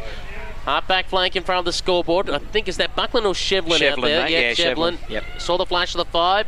Didn't quite see the three. It's Shevlin now who goes up the line with the kick. One, two bites of the cherry. Spoiling work on Maloney, done originally by Smith. Do- uh, going in to lay the tackle was Sansonetti. Really haven't seen much of her today. Going in there is Najeli Borg, and the umpire says, I'll call for a ball up, thanks. twenty minutes gone, and that means the siren is not too far away. So from the restart, Rucks go at it. Ball falls away the Pies, and speaking of the siren, there it goes for three-quarter time here at North Port Oval. The Magpies lead it by thirty-one points, five two thirty-two to the home side, Port Melbourne. One behind, one point, and Peter Holden, goal scorers. Uh, hang on, a bit of push no. and shove, a bit of push and shove go. going on here at the moment. Whoa, whoa, whoa. One of them trying to get in there was Claire Dyer. A Collingwood player got knocked over. There's exchange of insurance details here at the moment. A fair bit of jumper pulling going on. The umpires coming in to have their two bobs worth as well. Velado not happy about it. Molan gets in there, says, get out of my way. Catherine Smith tells the uh, Barra players not worth it, and I think she might have uh, just told uh, someone to go forth and multiply on the way through. Velado not happy. And a few F-bombs drop. Lambert in the middle of it all. It's all happening here at North Port Oval. Couple of angry customers. Security's out on the ground as well. Bit of overall, uh, just, just quietly, I think security are no match for the two sides out there. And they'll go away to their respective huddles. And Port Melbourne a little bit fired up here at the moment. And I think some calmer heads are trying to talk yeah. to the Collingwood squad at the moment.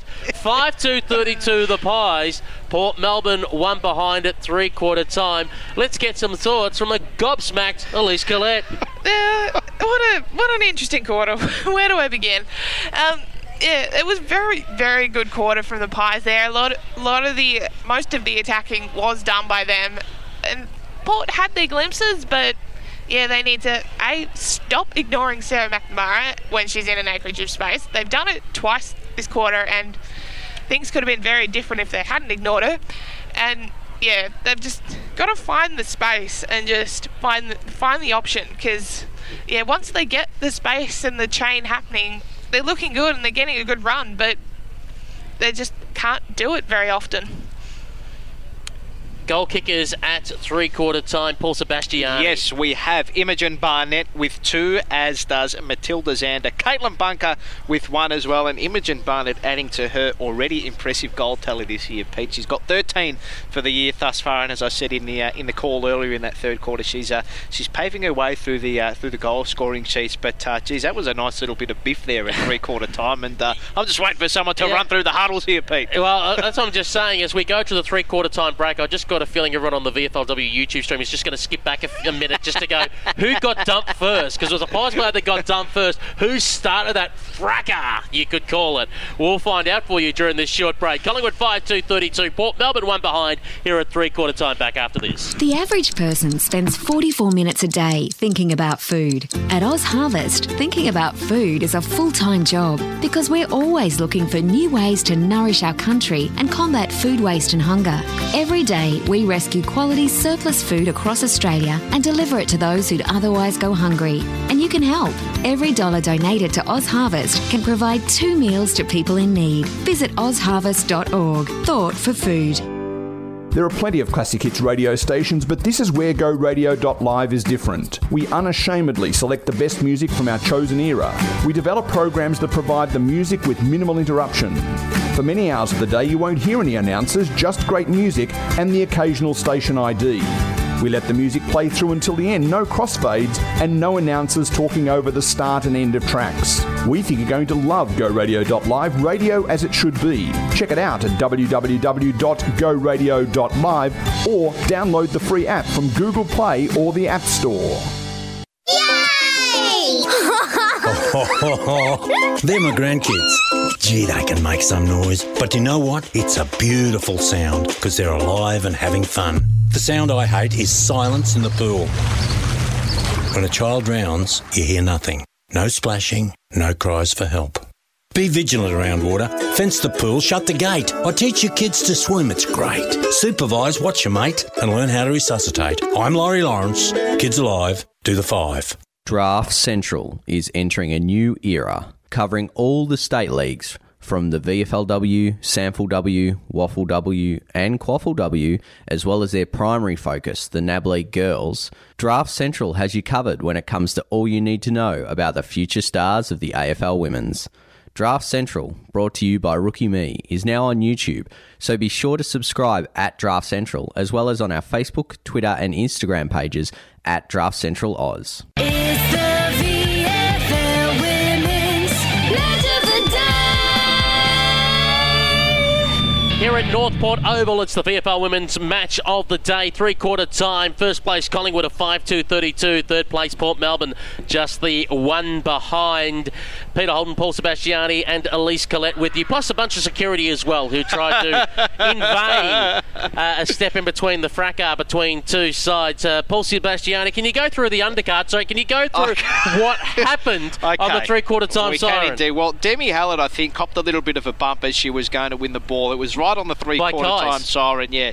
And then it all kick, kicked off. I think Neve O'Connor was in there. She got dumped on her backside as well. Velardo came in from three deep to share a few words, and then there were just jumper punches thrown left, right and centre. So don't know if there's going to be a few fines out of this one. Sophie Casey in the middle of it as well. And, yeah, it was uh, a very entertaining end to the uh, to the third quarter.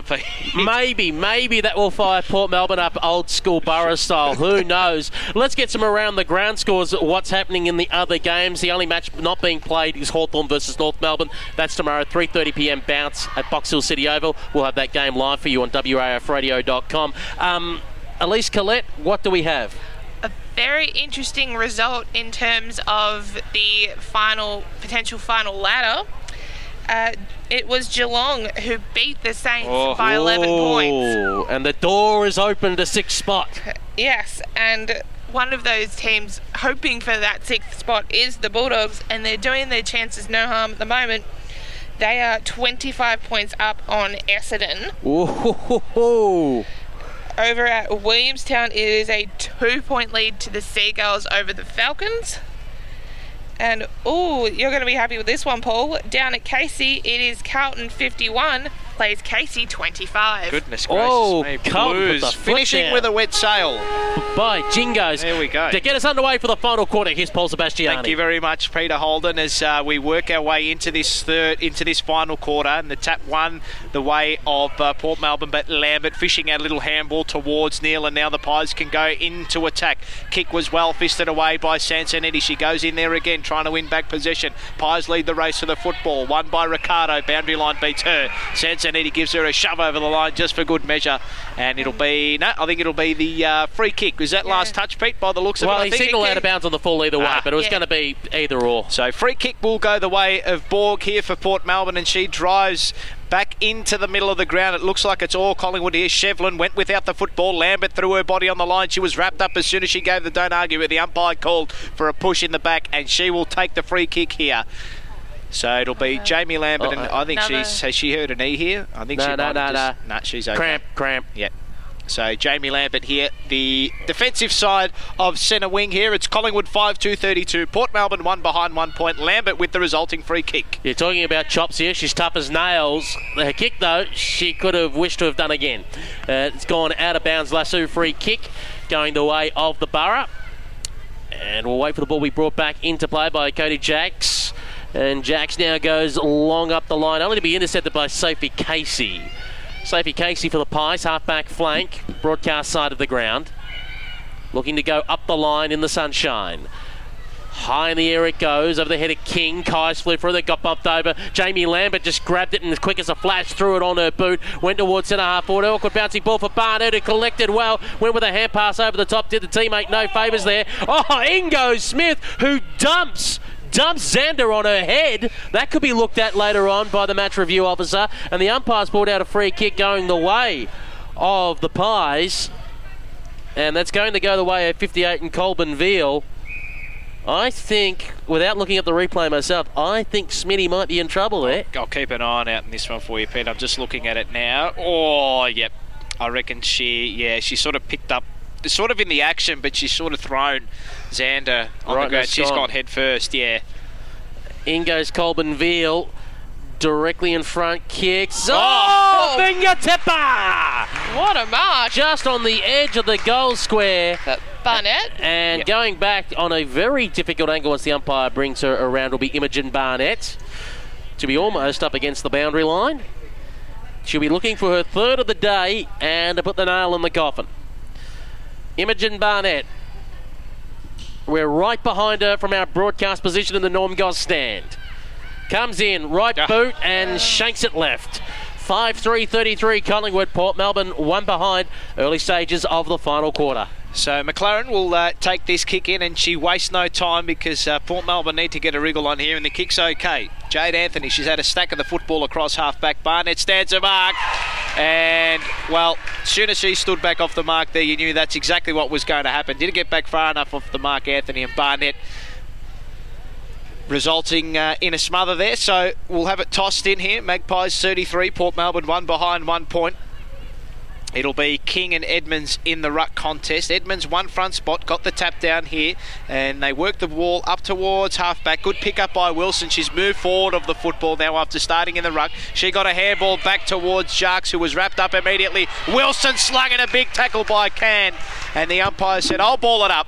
Half forward here for Port Melbourne, one behind, one point, uh, for Collingwood, sorry, five three thirty-three they lead it to Port Melbourne, one behind, one point. From the contest though, running, overrunning the football was Kyes, and uh, the kick by Cann, copping a beautiful falcon there was Edmonds. She went back in there to try to fetch the football, laid a good shepherd on, but the kick around the body by Smith went very high up in the air, probably wasn't the required fifteen. Umpire said play on, it's all pies here. Purcell with a little handball out towards Ricardo. She can go back towards half forward, well fisted away by the Port Melbourne defender. Wilson in there, as was Bailey. She fished out a little handball. Pye's defender was wrapped up immediately as soon as she won the football. Colborne-Veal went out there. Little handball towards Shevlin, stepped around her opponent, very class, with a, with a lot of class there, but the kick towards Jade Anthony. I think Imogen Barnett's gone down here inside the uh, Pye's forward fifty, and it's all Port Melbourne here as they look to transfer play with Hannah, Hannah McLaren. And she looks for Edmonds, went through her fingertips, trying to pick it up though. Cody Jane now gets it for the Borough,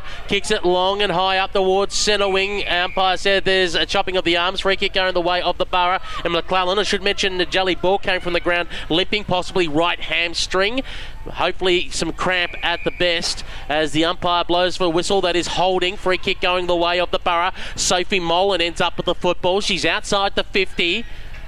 Norm Goss stands side of the ground. Alexa try and square it up to the hot spot. That's the first time I think they've done it all day, and they managed to find a lead there of Claire Diet, and she'll be kicking from directly in front. Distance might trouble her though, she'll be kicking from about uh, forty-seven metres out. Let's get some thoughts from Elise Collette.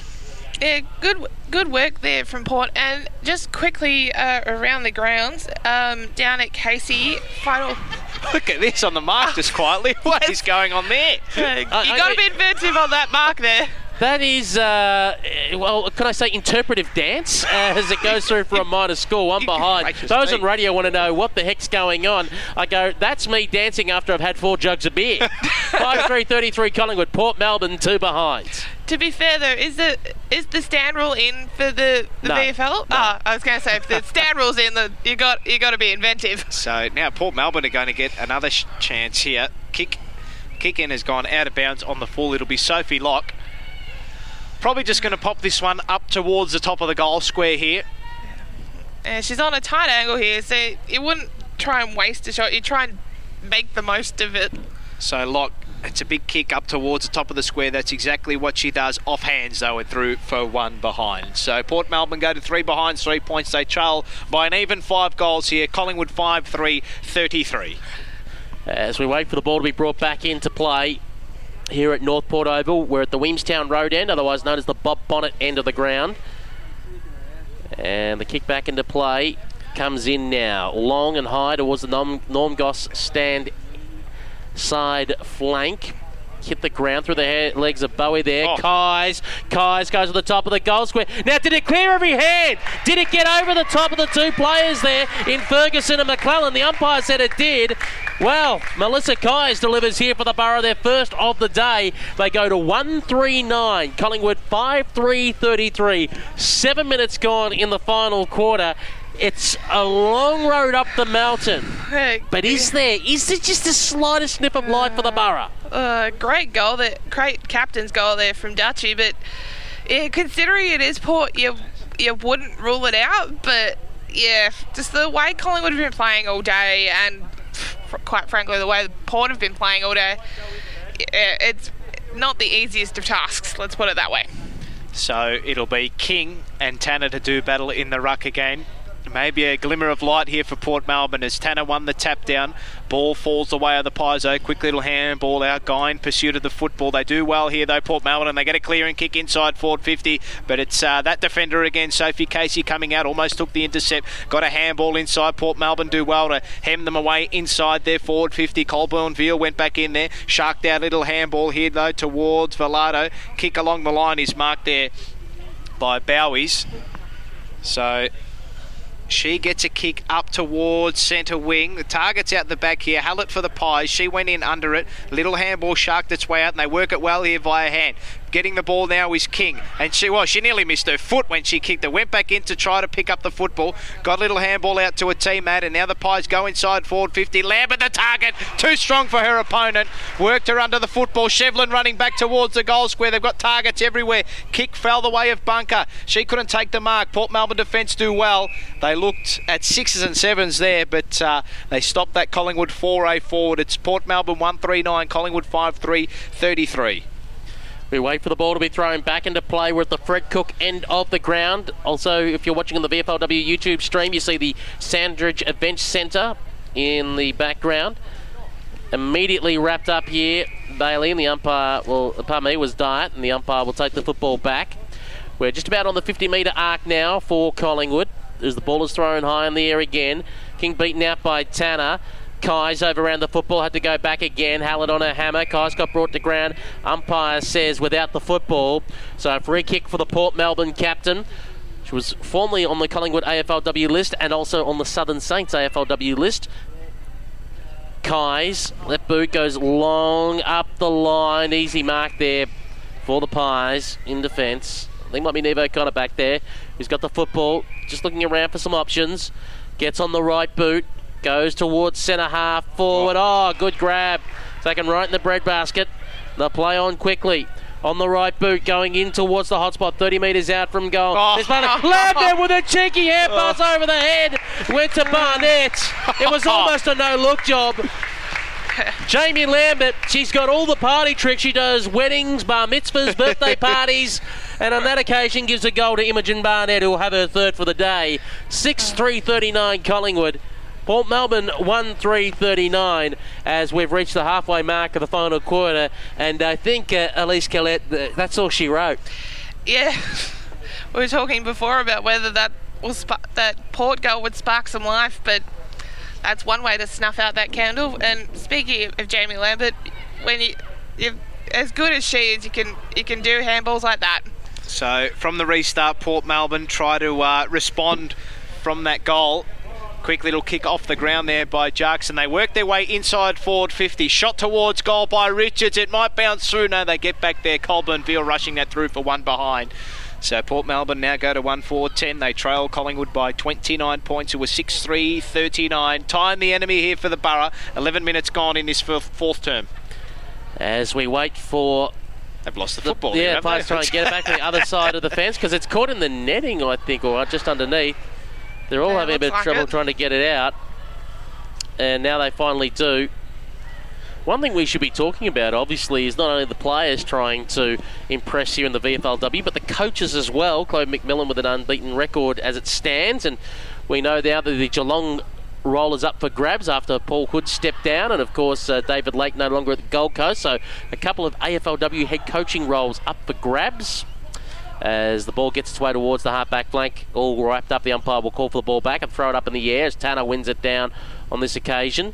Close towards the boundary line, going in to pick it up now is McNamara for Port Melbourne, swings around on the boot, was looking originally in the Kai's direction, now at her feet. Got some opponent here coming in, including Sophie Casey for the Pies. And once again, we're going to have a restart of play. The umpire will take the football back. We're on centre wing, city side of the ground, twenty-nine point lead to the Pies.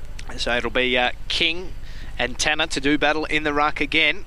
Little handball out by Can. Went towards King. Kick up towards half forward. Sansanetti with a good fish. She laid a good tackle as well. Anthony was in there for Port Melbourne. She was wrapped up as soon as she grabbed it. Haller with a nice little handball out towards Bunker. She gets a kick towards full forward. Barnett trying to... Uh, trying to tackle her opponent there. That was uh, that was McLaren, but the boundary line is going to beat them all, and we'll have it tossed in deep inside forward fifty for the Magpies, who lead at six three thirty-nine. Port Melbourne one four ten. The dangerous Lambert around this football for the Magpies. Barnett around there as well. So King trying to work towards front spot. Tanner won the tap down though for Port Melbourne, and uh, in there was Kais, and uh, the ball is kicked towards the full forward spot and it's dribbled out the back. I think it's going to be touch, or no, it's going to go towards this near side and through for one behind. So the Magpies go to six four forty, Port Melbourne one four ten. thirteen, we've just gone over thirteen minutes in this final quarter.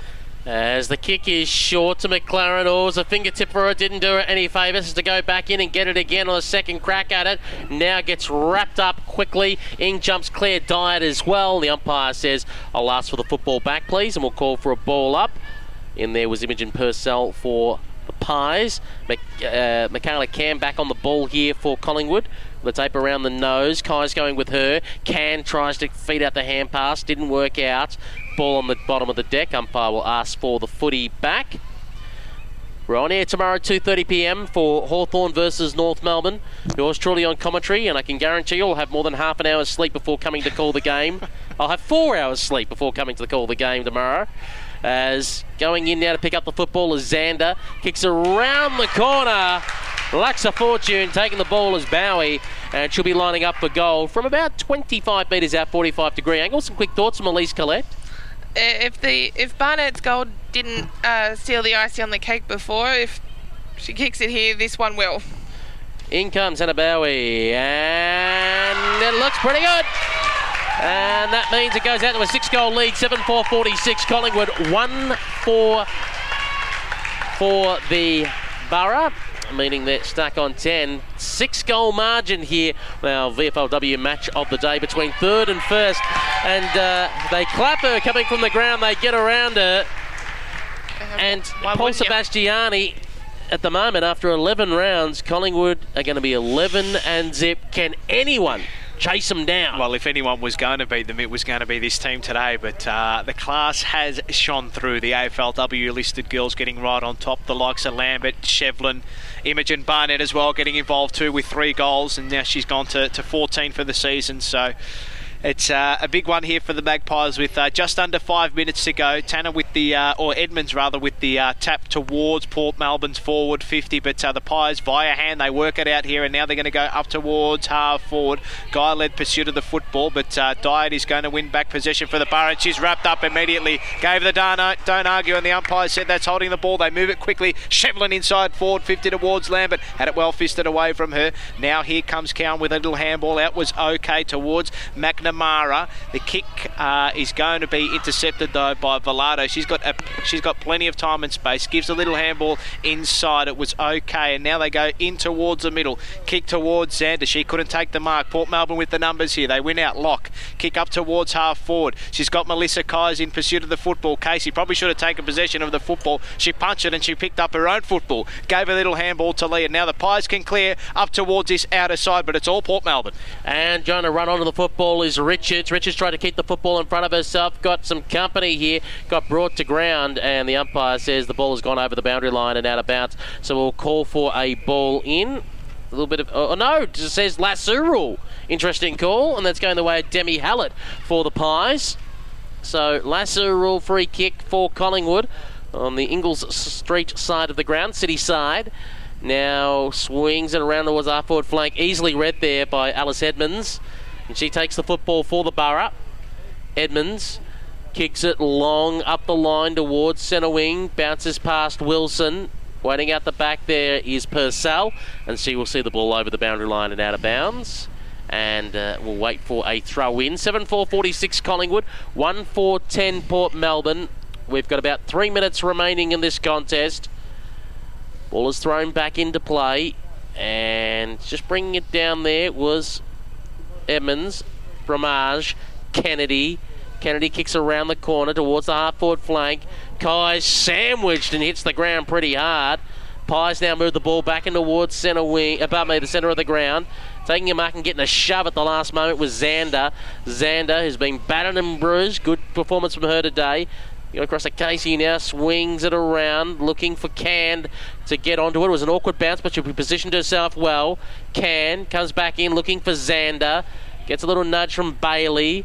Velardo can't get it out. Jumping in there, Cody Jacks takes it for the Burra.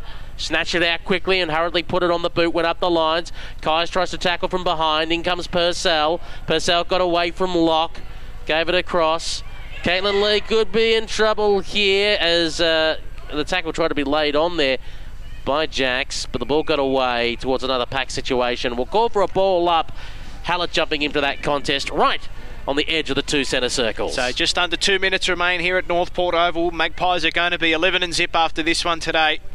And from the ruck contest, ball won by Shevlin. She's wrapped up as soon as she grabbed the football and had her kick smothered. That might have been a throw there. Yep, umpire has called the free kick. It'll go the way of the Magpies. And they can just slow proceedings down here and wind down the clock.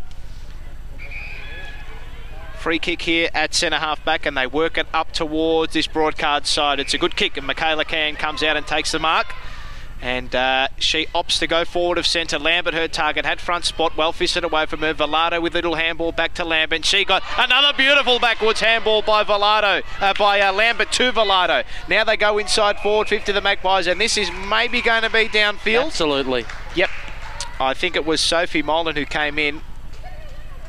Uh, no, umpire's going to... Co- yeah, no, it is downfield. Yep, so it'll go the way of Imogen Barnett and Elise Collette Lambert with another little handball out oh, the back. The things you can do when you're Jamie Lambert. Bloody hell. So, Imogen Barnett. She's already kicked three today. This would cap off a fantastic day for her already. twenty-five metres out. Kick on its way. And it sneaks its way home. And the Magpies get their eighth. They go to eight four fifty-two. Port Melbourne stuck on one four ten. Barnett gets her fourth of the day, and uh, this is a big win for the Magpies, Elise. Yeah, absolutely. And it's, yeah, these extra goals are just party time now for the Pies, and yeah, it it would it'll give them a lot of confidence as well, because it was a, it was a struggle early on, and the fact that they've been able to get a win this big. We'll, we'll be able to prove to them that they they can do it in any kind of situation. Imogen Barnett, where's her future? Geelong, Ooh. North Melbourne. As the siren sounds to indicate full-time here at North Port Oval, and the latter leading Magpies continue their unbeaten season. eight four fifty-two, defeating Port Melbourne one four ten.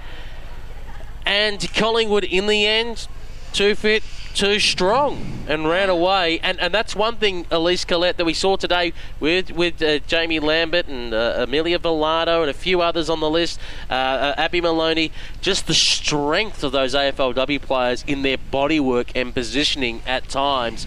I wouldn't say intimidated Port Melbourne, but were too smart for them. Yeah, absolutely. And they're A F L W listed for a reason. They they know where... where to be in the right places. They know how to use their body well, and yeah, definitely to uh, to Collingwood's advantage there today.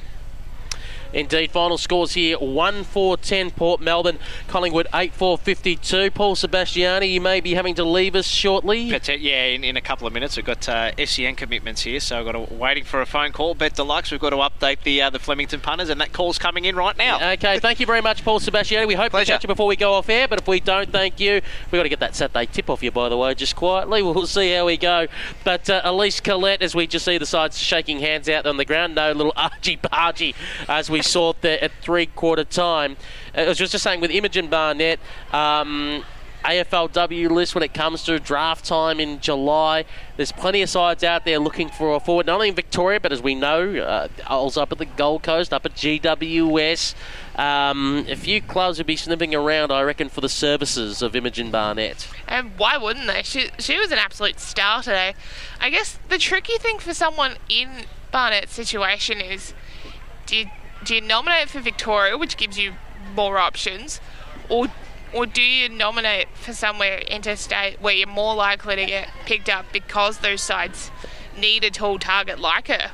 I, I think it also depends on the interstate club. You do have the option, like well, G W S has got the New South Wales pool exclusively to themselves. You can kind of hint the G W S if, for example, they're a bit cool on you. If they're like, we maybe, maybe don't want you, you could say, okay, I'd rather, if you rather prefer stay in Victoria, say, I'll nominate for the Victorian draft pool.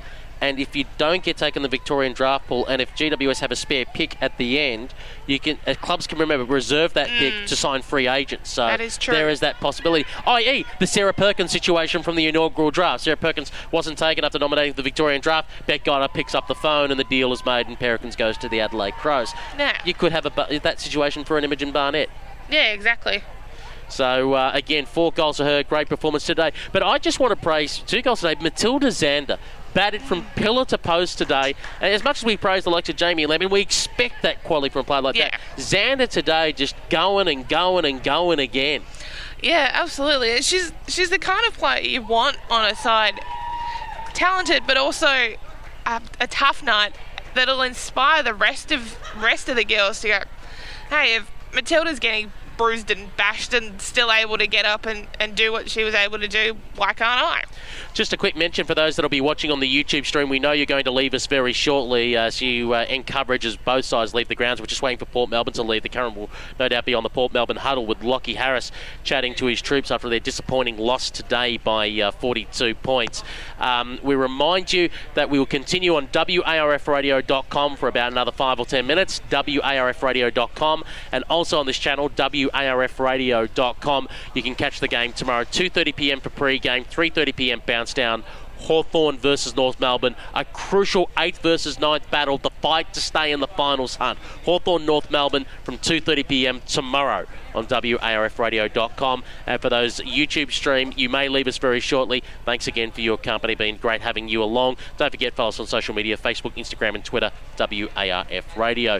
Um, as we continue looking through that Collingwood uh, list, Peter Holden along with uh, Elise Collette. Um, Jen Guy, good game today. I thought maybe a little bit quiet there in that second half. Mm. Found plenty of the football. Did a job through the middle of the ground. Also, Michaela Canis, we saw taped up, with, you know, had the nose taped up. She was fighting hard for it in that second half. Sophie Casey just kept on keeping. The one thing about Sophie Casey is, and, and, and has been mentioned, as we heard in the pre-game show, she's underrated because she's not flashy or anything like that. She's not taking the most spectacular mark. She's not doing the party trick handballs like Jamie Lambert, but she just keeps on keeping on. It's, it's a good, solid footballer, a good, honest footballer that you can rely upon. Yeah, exactly. I don't have much else to add to that. Yeah, you don't, uh, you don't, don't necessarily need all the flashiness. If you're just a solid footballer that's good by hand and foot, that's that's all you really need.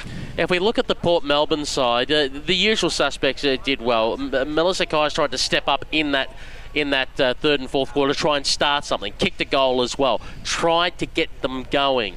Kicked that goal. Unfortunately, not enough uh, support around the ground. Catherine Smith kept going all day, all day, all day.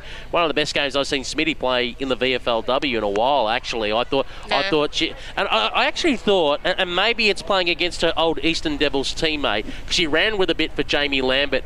You kind of got the feeling maybe Smitty thrived on the challenge. Smitty almost feels like one of those players that you talk about where they they are better when they're against better opposition. Yeah, yeah. Knowing, knowing Smitty, she'll, she would have loved the challenge to run with someone like a Jamie Lambert. And yeah, as you were saying, they they have been te- there were teammates down at the Devs. They probably know how each other plays very well. So yeah, it would have been would have been a fun uh, fun challenge. I don't know, but yeah, it would have been been quite a challenge. Uh, that she would have thrived on today. I don't know if there was limited game time for, because, and this is the thing when you have alignments, you don't know behind the scenes if some players are told you can only play X amount of time on, on the ground, and, and that deals are made between the coaches. But it felt like Gabby Seymour popped up for a couple of minutes, then disappeared. Sarah Cincinnati popped up once, disappeared. Cody Jacks pops up every for a few minutes every now and again, disappears. And that just seemed to be the story today, Paul Sebastiani, when I looked yep. at a lot of the Port Melbourne players, particularly some of the quality Richmond A F L W listed players, popped up for a few minutes, then disappear. Yeah, well, and you, you, we spoke about this in the call as well. It could even be, you know, fitness point of view, being able to get yeah. from contest to contest more often too. And and I think then you look at the class factor as well. You know, yeah. I mean, what Jamie, I know we spoke about it throughout the call, but what Jamie Lambert was doing out there, you could just see the, the golf in talent out there. And I think that's what came to the fore at the end as well. You know, the Collingwood A F L W team were right up there in grand final contention this year and obviously knocked out in that prelim. But, you know, I think that is just incumbent on what the Collingwood A F L W girls girls have been able to do this year compared to what maybe the Richmond A F L W girls did this year as well. So look, Collingwood's class came to the fore today, and, and, and that's what proved the difference. You saw them going forward of centre. They were just able to find opportunities towards goal. Barnett again with four goals. She's probably, I think she'd be nearly leading, if yeah. not leading the V F L W goal scoring. So again, the class factor massive, and, and they were enormous again today, today. The Magpies, eleven and zip. Who's going to beat them? Yeah. If well, I, sorry, if I could just butt in real quick and uh, praise my Devils clubmate in Sarah McNamara. She she got plenty of the ball, and she was, despite being ignored several times, she was she was finding the space really well. And if they'd kicked to her, they might have got a few more runs on the ball and a couple more chains, and things could have been different. But so yeah, yeah, well done, Little Mac, and yeah, hopefully she um, she keeps her spot. One of those players who unfortunately had a filthy day despite trying hard was Sophie Molan. I mean, she mm. kept having a crack. She laid tackle. She jumped in. But uh, there was a couple of times today where she needed super glue on the hands. The ball just wouldn't stick for her no matter what she did. And, of course, that brain fade play on after she had that free kick. Yeah, you, you know, she'll be walking away from that game going, uh, you know, just throwing their hands up there. The coach will probably tap her and, you know what, you had a dodgy one today. Get it out of your mind. Yeah, she th- with that particular play on, she got she looked like she got up really gingerly. So maybe like she yeah. was just not thinking straight or something. Because she was almost like it was like a quarterback taking a knee in American football. That's how it looked. It was like, well, that's rather odd. Mm, yeah, because she yeah, stumbled when she got up. So yeah, we don't we don't know what was going through her head at that point. We'll never know. But yeah. Well, that concludes uh, that our look at the game. eight four fifty-two to one four ten. Uh, four goals for Imogen Barnett, two to Matilda Zander, singles to Caitlin Bunker and Hannah Bowie. And for Port Melbourne, just that one goal to Melissa Kai. Seven-goal win in the end to Collingwood over Port Melbourne. Might get some around the ground scores to wrap things up to find out uh, how the other results uh, went and what that could mean uh, for finals ramifications, because we're in round eleven of a fourteen-round season. Elise Collette? A few very interesting results that, that could, ha- could um, make the ladder very interesting. Uh, final score down at Casey. Paul, you're going to like this one. Yep. Uh, Carlton fifty, fifty-one, Casey twenty-five. Big win against a strong side. Could make things very interesting. Um, down at Williamstown, it, it scores at a dead even again. Could be could go either way down there. Uh, sixteen, uh, sixteen points apiece between the Seagulls and the Falcons. And speaking of the ladder again, um, Bulldogs are doing their finals chances absolutely no harm. They are eighteen points ahead of Essendon. There it is. So that race for sixth spot, Pete, is really heating up now, isn't it? Absolutely. And uh, I'm just looking in the ladder at the moment, which means Collingwood should be sitting on forty-four points. Uh, the Cats should be sitting on thirty-six. Um, that means Port Melbourne will still be sitting on thirty-two. Casey, with that loss, will be sitting on thirty. Essendon, if they have lost to the Bulldogs? I don't think that's full-time yet. Uh, I'll have did, a tr- uh, again, that final score again from that game? Uh, it, Bulldogs twenty-eight plays Essendon ten. Yeah, I don't think that would yeah. be full-time yet. So so if if that result kind of stands, Essendon oh. are going to find themselves all of a sudden in fifth spot, wobbly at twenty-four. The Southern Saints, with their loss today against Geelong, would then go to uh, twenty points. The Western huh. Bulldogs would then jump to twenty points on the ladder. So the Bulldogs are now knocking on the door. Carlton would jump to sixteen points. So uh, as it sits at the moment, um, at the moment, our match of the day next Saturday, at the moment locked in, is Carlton versus Geelong. Ooh. Ooh. So the, yeah, we, we, we had a tough call. It was going to be that or Essendon North Melbourne. Because uh, all of a sudden, but that depends on North Melbourne winning tomorrow. That's yep. all, all up in the air. But we are definitely locked in for Carlton and Geelong, which is if Carlton win on their home deck, Ooh. they're alive. They're alive for the finals. Sorry, I just wanted to butt in quickly. On the website saying that the Bulldogs Essendon score is the full-time score. There we go. Yeah, okay. so, so, that, so that is full-time. So that means the Bulldogs at the moment, uh, according to the ladder with the Southern Saints, the Bulldogs are behind the Southern Saints on percentage alone. Interesting, interesting, interesting. Percentage will be about forty percent, so that means the Bulldogs yeah. really do need to win. And ironically, those two teams meet in the final round. Huh. Hold on to your hats. Hold on to your hats for both supporters. Be the old, that old uh, Devs, Creekers, Muggers scenario from all those years ago. Yeah, yeah, I, I remember that day as, uh, as well. That means Carlton sitting on sixteen points. At the moment, though, their percentage has uh, their percentage is behind Hawthorn's percentage, and Hawthorn play North Melbourne tomorrow. Percentage mm. is going to be the big thing, I think, coming yep. into this one. I think that's what's probably going to hurt the Blues is when they've lost, they've they've um, well, they've been belted as, yeah. as when we called their game against us, and they were they were well um, well handled in that game. So it's, as we said, it's going to be a very very tight race heading into the uh, final rounds of the year, Pete. Absolutely, and remember our game uh, tomorrow: Hawthorn North Melbourne, eighth yep. versus ninth. Crucial game for both sides, and then Carlton and Geelong next Saturday at Icon Park. Licking your lips for that one. Uh, first of all, Elise Collette, thank you very much again for your company and making your way out here to North Port Oval. Thank you for having me. Uh, to Paul Sebastiani, uh, the Wizard at Odds from Bet Deluxe. Before we let you yes. go, uh, Saturday tip. You were just saying, yes, I, I was just going to butt in and, and make sure we mention that. So uh, make sure you get onto tips dot bet deluxe dot com dot a u to check out all my handiwork for the races today.